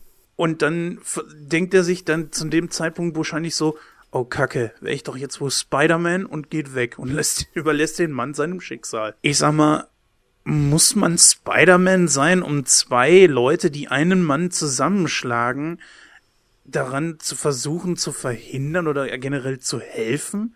Auch so eine Szene, wo ich mir dachte, eigentlich ziemlich unglaubwürdig. Für jemanden, der vorher noch so ein extremer Superheld war, fernab seiner Kräfte oder nicht. Er hätte doch helfen können. Du musst aber auch im Hinterkopf behalten, dass, war es ein Psychiater oder was für ein Honcho war das, äh, der Spider-Man gesagt hatte, dass er sich nicht die Last der Stadt aufbürden sollte, damit er wieder der wird, der er war. Das war, glaube ich, sein Hausarzt. Er ist zum ganz normalen Arzt gegangen. Auf jeden Fall wurde ihm gesagt, dass er äh, sich nicht die Probleme der Stadt aufbürden soll, damit er seine Probleme bewältigt. Und ich denke, dafür war das einfach eine Symbolik. Natürlich kann man argumentieren, ja, äh, er hätte es zumindest versuchen können, aber dann hätte er ja wieder genau das gemacht, weswegen er die Probleme hat. Okay, ja, gut, könnte man so stehen lassen, ja. Was ich aber noch zu sagen habe, ist, und wo ich mich richtig gewundert habe, da war dieses brennende Haus. So, und er natürlich super mutig, abreihender, alles voller Flammen und voller Rauch und er atmet ganz normal ein und du denkst nur so, wann fängt der mal an zu husten? Der Rauch muss doch langsam mal irgendwann in seiner Lunge kratzen. Die ganze Szene, bis er dieses Kind da raus hatte, nicht ein einziges Mal. Und Erst keine später, als er dann- Rauchvergiftung. keine Rauchvergiftung. Erst später, als er dann äh, das, das Inhalier, äh, Inhaliergerät hatte, und dann erst so, wo ich mir dann dachte, jetzt hustest du? Da war der Rauch, nicht im, im Inhaliergerät. Peter Parker ist ein heimlicher Kettenraucher, wusstest du das Ja. nicht? Captain Ah, Marlboro. touché. Captain Marlboro. ja. Touché. Ja, aber um mal ähm, langsam, so langsam mal zum Ende zu kommen, ähm, gebe ich einfach, wenn ich jetzt einfach mal so frech und gebe meine äh, Bewertung ab. Boah, du böser Bube. Ja, so bin ich halt. Ähm, ich muss sagen, die Raimi-Filme haben bei mir ein Phänomen. Und zwar ist es ja so, ähm, als, als Comic-Nerd, ich meine, gut, jetzt, ich bin jetzt nicht so, Marvel ist jetzt nicht so mein, mein Gebiet, ich bin da mehr so auf DC. Aber Spider-Man ist eigentlich so einer meiner Lieblingshelden von Marvel. Ich muss aber allerdings sagen, die, wie ich schon sagte, die Raimi-Filme haben so ein kleines Phänomen, weil ich kann mir Filme, die ich gut finde, öfters angucken. Ja, sogar die schlechten Nolan-Filme gucke ich mir, wenn es hochkommt, zwei, drei, viermal im Jahr an, ja, obwohl ich die richtig scheiße finde. Ähm, aber die Raimi-Filme weiß ich nicht. Das, die haben, die haben irgendwie sowas, so die gucke ich einmal und dann ist gut. Und dann, weiß ich nicht, dann brauche ich das irgendwie nicht mehr für ein Jahr. Weißt du, einmal im Jahr reicht. Ich weiß nicht warum, irgendwie nutzen die sich schnell ab, habe ich so den Eindruck. Ich weiß keine Ahnung, woran es liegt. Obwohl, obwohl ich sagen muss, dass der zweite Film gut gemacht ist, aber weiß ich nicht, irgendwie ist das so ein Film, den schaue ich mir nicht öfters an, warum auch immer. Ähm, nichtsdestotrotz, wie gesagt, ich fand die Charakterisierung super, die Schauspieler sind alle super gecastet, äh, die Story, klar, da gibt's hier und da ein paar Ecken, wie diese Mary Jane-Thematik, worauf wir ja auch schon eingegangen sind. Ähm, der Gegenspieler ist grandios, ich finde die Background-Geschichte super, auch für mich absolut nachvollziehbar. Ähm, alles im Allen würde ich dem Film etwa nach alter Manier 85% geben. Ich bin auch der Meinung, der Film macht Spaß, finde ich, auch heute noch. Er ist nicht wirklich gut gealtert, was das Visuelle betrifft. Die Computeranimationen wirken doch arg gummiartig zwischendurch. Aber das ist okay, das passt so irgendwo äh, in das Gesamtbild mit rein. Äh, das Ganze hat für mich, wie so ziemlich jeder Sam Raimi-Film, auch noch einen unheimlichen Trash-Faktor, den ich an sich sehr mag. Ähm, insofern, er hat mich gut unterhalten. Ich schließe mich dann dem Chris an und pegel mich da auch so bei 85% ein. Spider-Man 2, ja, die Spider-Man-Trilogie ist auf jeden Fall für mich besser als die Amazing Spider-Man äh, Sache da. Die will ich mal gar, gar außen vor lassen. Ähm, Teil 1 war super, Teil 2, der war nicht schlecht, aber wie gesagt, nach meinem Gefühl war es einfach so, dass ähm, Harry mehr als Bösewicht in den Vordergrund gekommen ist als Doc Ock. Ähm, zum dritten hoffentlich besprechen wir den irgendwann. Ich fand die Charaktere auch alle, alle wirklich super gecastet. Das äh, habe ich ja auch äh, gesagt. Ich fand die, die, äh, nicht, nicht die Darstellung doof, sondern ähm, halt, wie man das Ganze aufgebaut hat. Ähm, aber das ist immer ein persönliches Empfinden. Ähm, ich habe ihn mir heute noch angeschaut. Ich fand den Film bis auf einige kleine Punkte, die ich auch angesprochen habe, äh, an sich völlig in Ordnung. Und ähm, in alter Manier würde ich sagen, gebe ich dem Film 80 Spinnennetze von 100. Das war schön ausgedrückt. also so als nur reiner Film betrachtet fand ich ihn auch gut. Wie gesagt, ich bin eh Doc Ock-Fan, also Bombe. Gab natürlich ein paar Mängel. Mary Jane nervt sowieso immer. Ja, 80 Prozent. Ich schließe mich jetzt einfach mal der Mehrheit an. Also ist eigentlich in Ordnung. Schwierig zu sagen.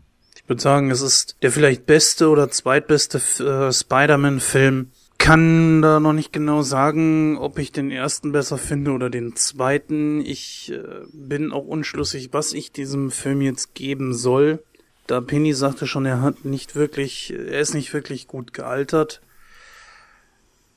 Aber trotzdem empfinde ich ihn als den, ich, ich empfinde ihn als sehr gut. Ich, ich gehe jetzt einfach mal 79 Prozent. Ja, alles in ja. allem ist der Film doch äh, relativ gut ausgefallen. Ja, ist so gut weggekommen. ja, soweit dann Spider-Man 2 und dann kommen wir gleich zur Verabschiedung.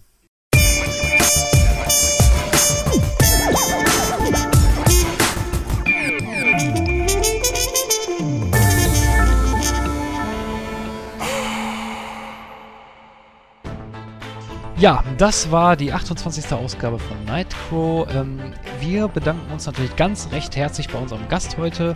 Jenny, vielen Dank, dass du heute bei uns warst und wir hoffen auch, dass es dir ein bisschen Spaß gemacht hat. Ja, auf jeden Fall. Schön dabei gewesen zu sein. Ja. Ich verabschiede mich auch, denn mein Spinnensinn vibriert gerade, denn äh, ich glaube, ich brauche eine Pizza. Bis gleich. Äh, bis, äh, bis gleich, ja. bis zur nächsten Ausgabe.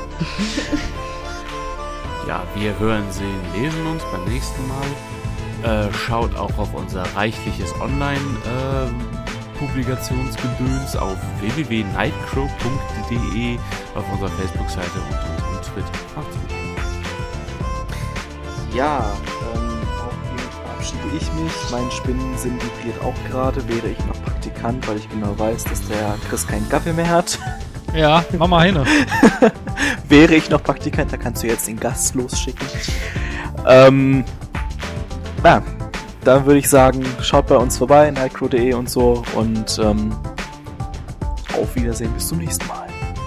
Tschüss, macht's gut. Boah, das war aber kurz und knapp jetzt.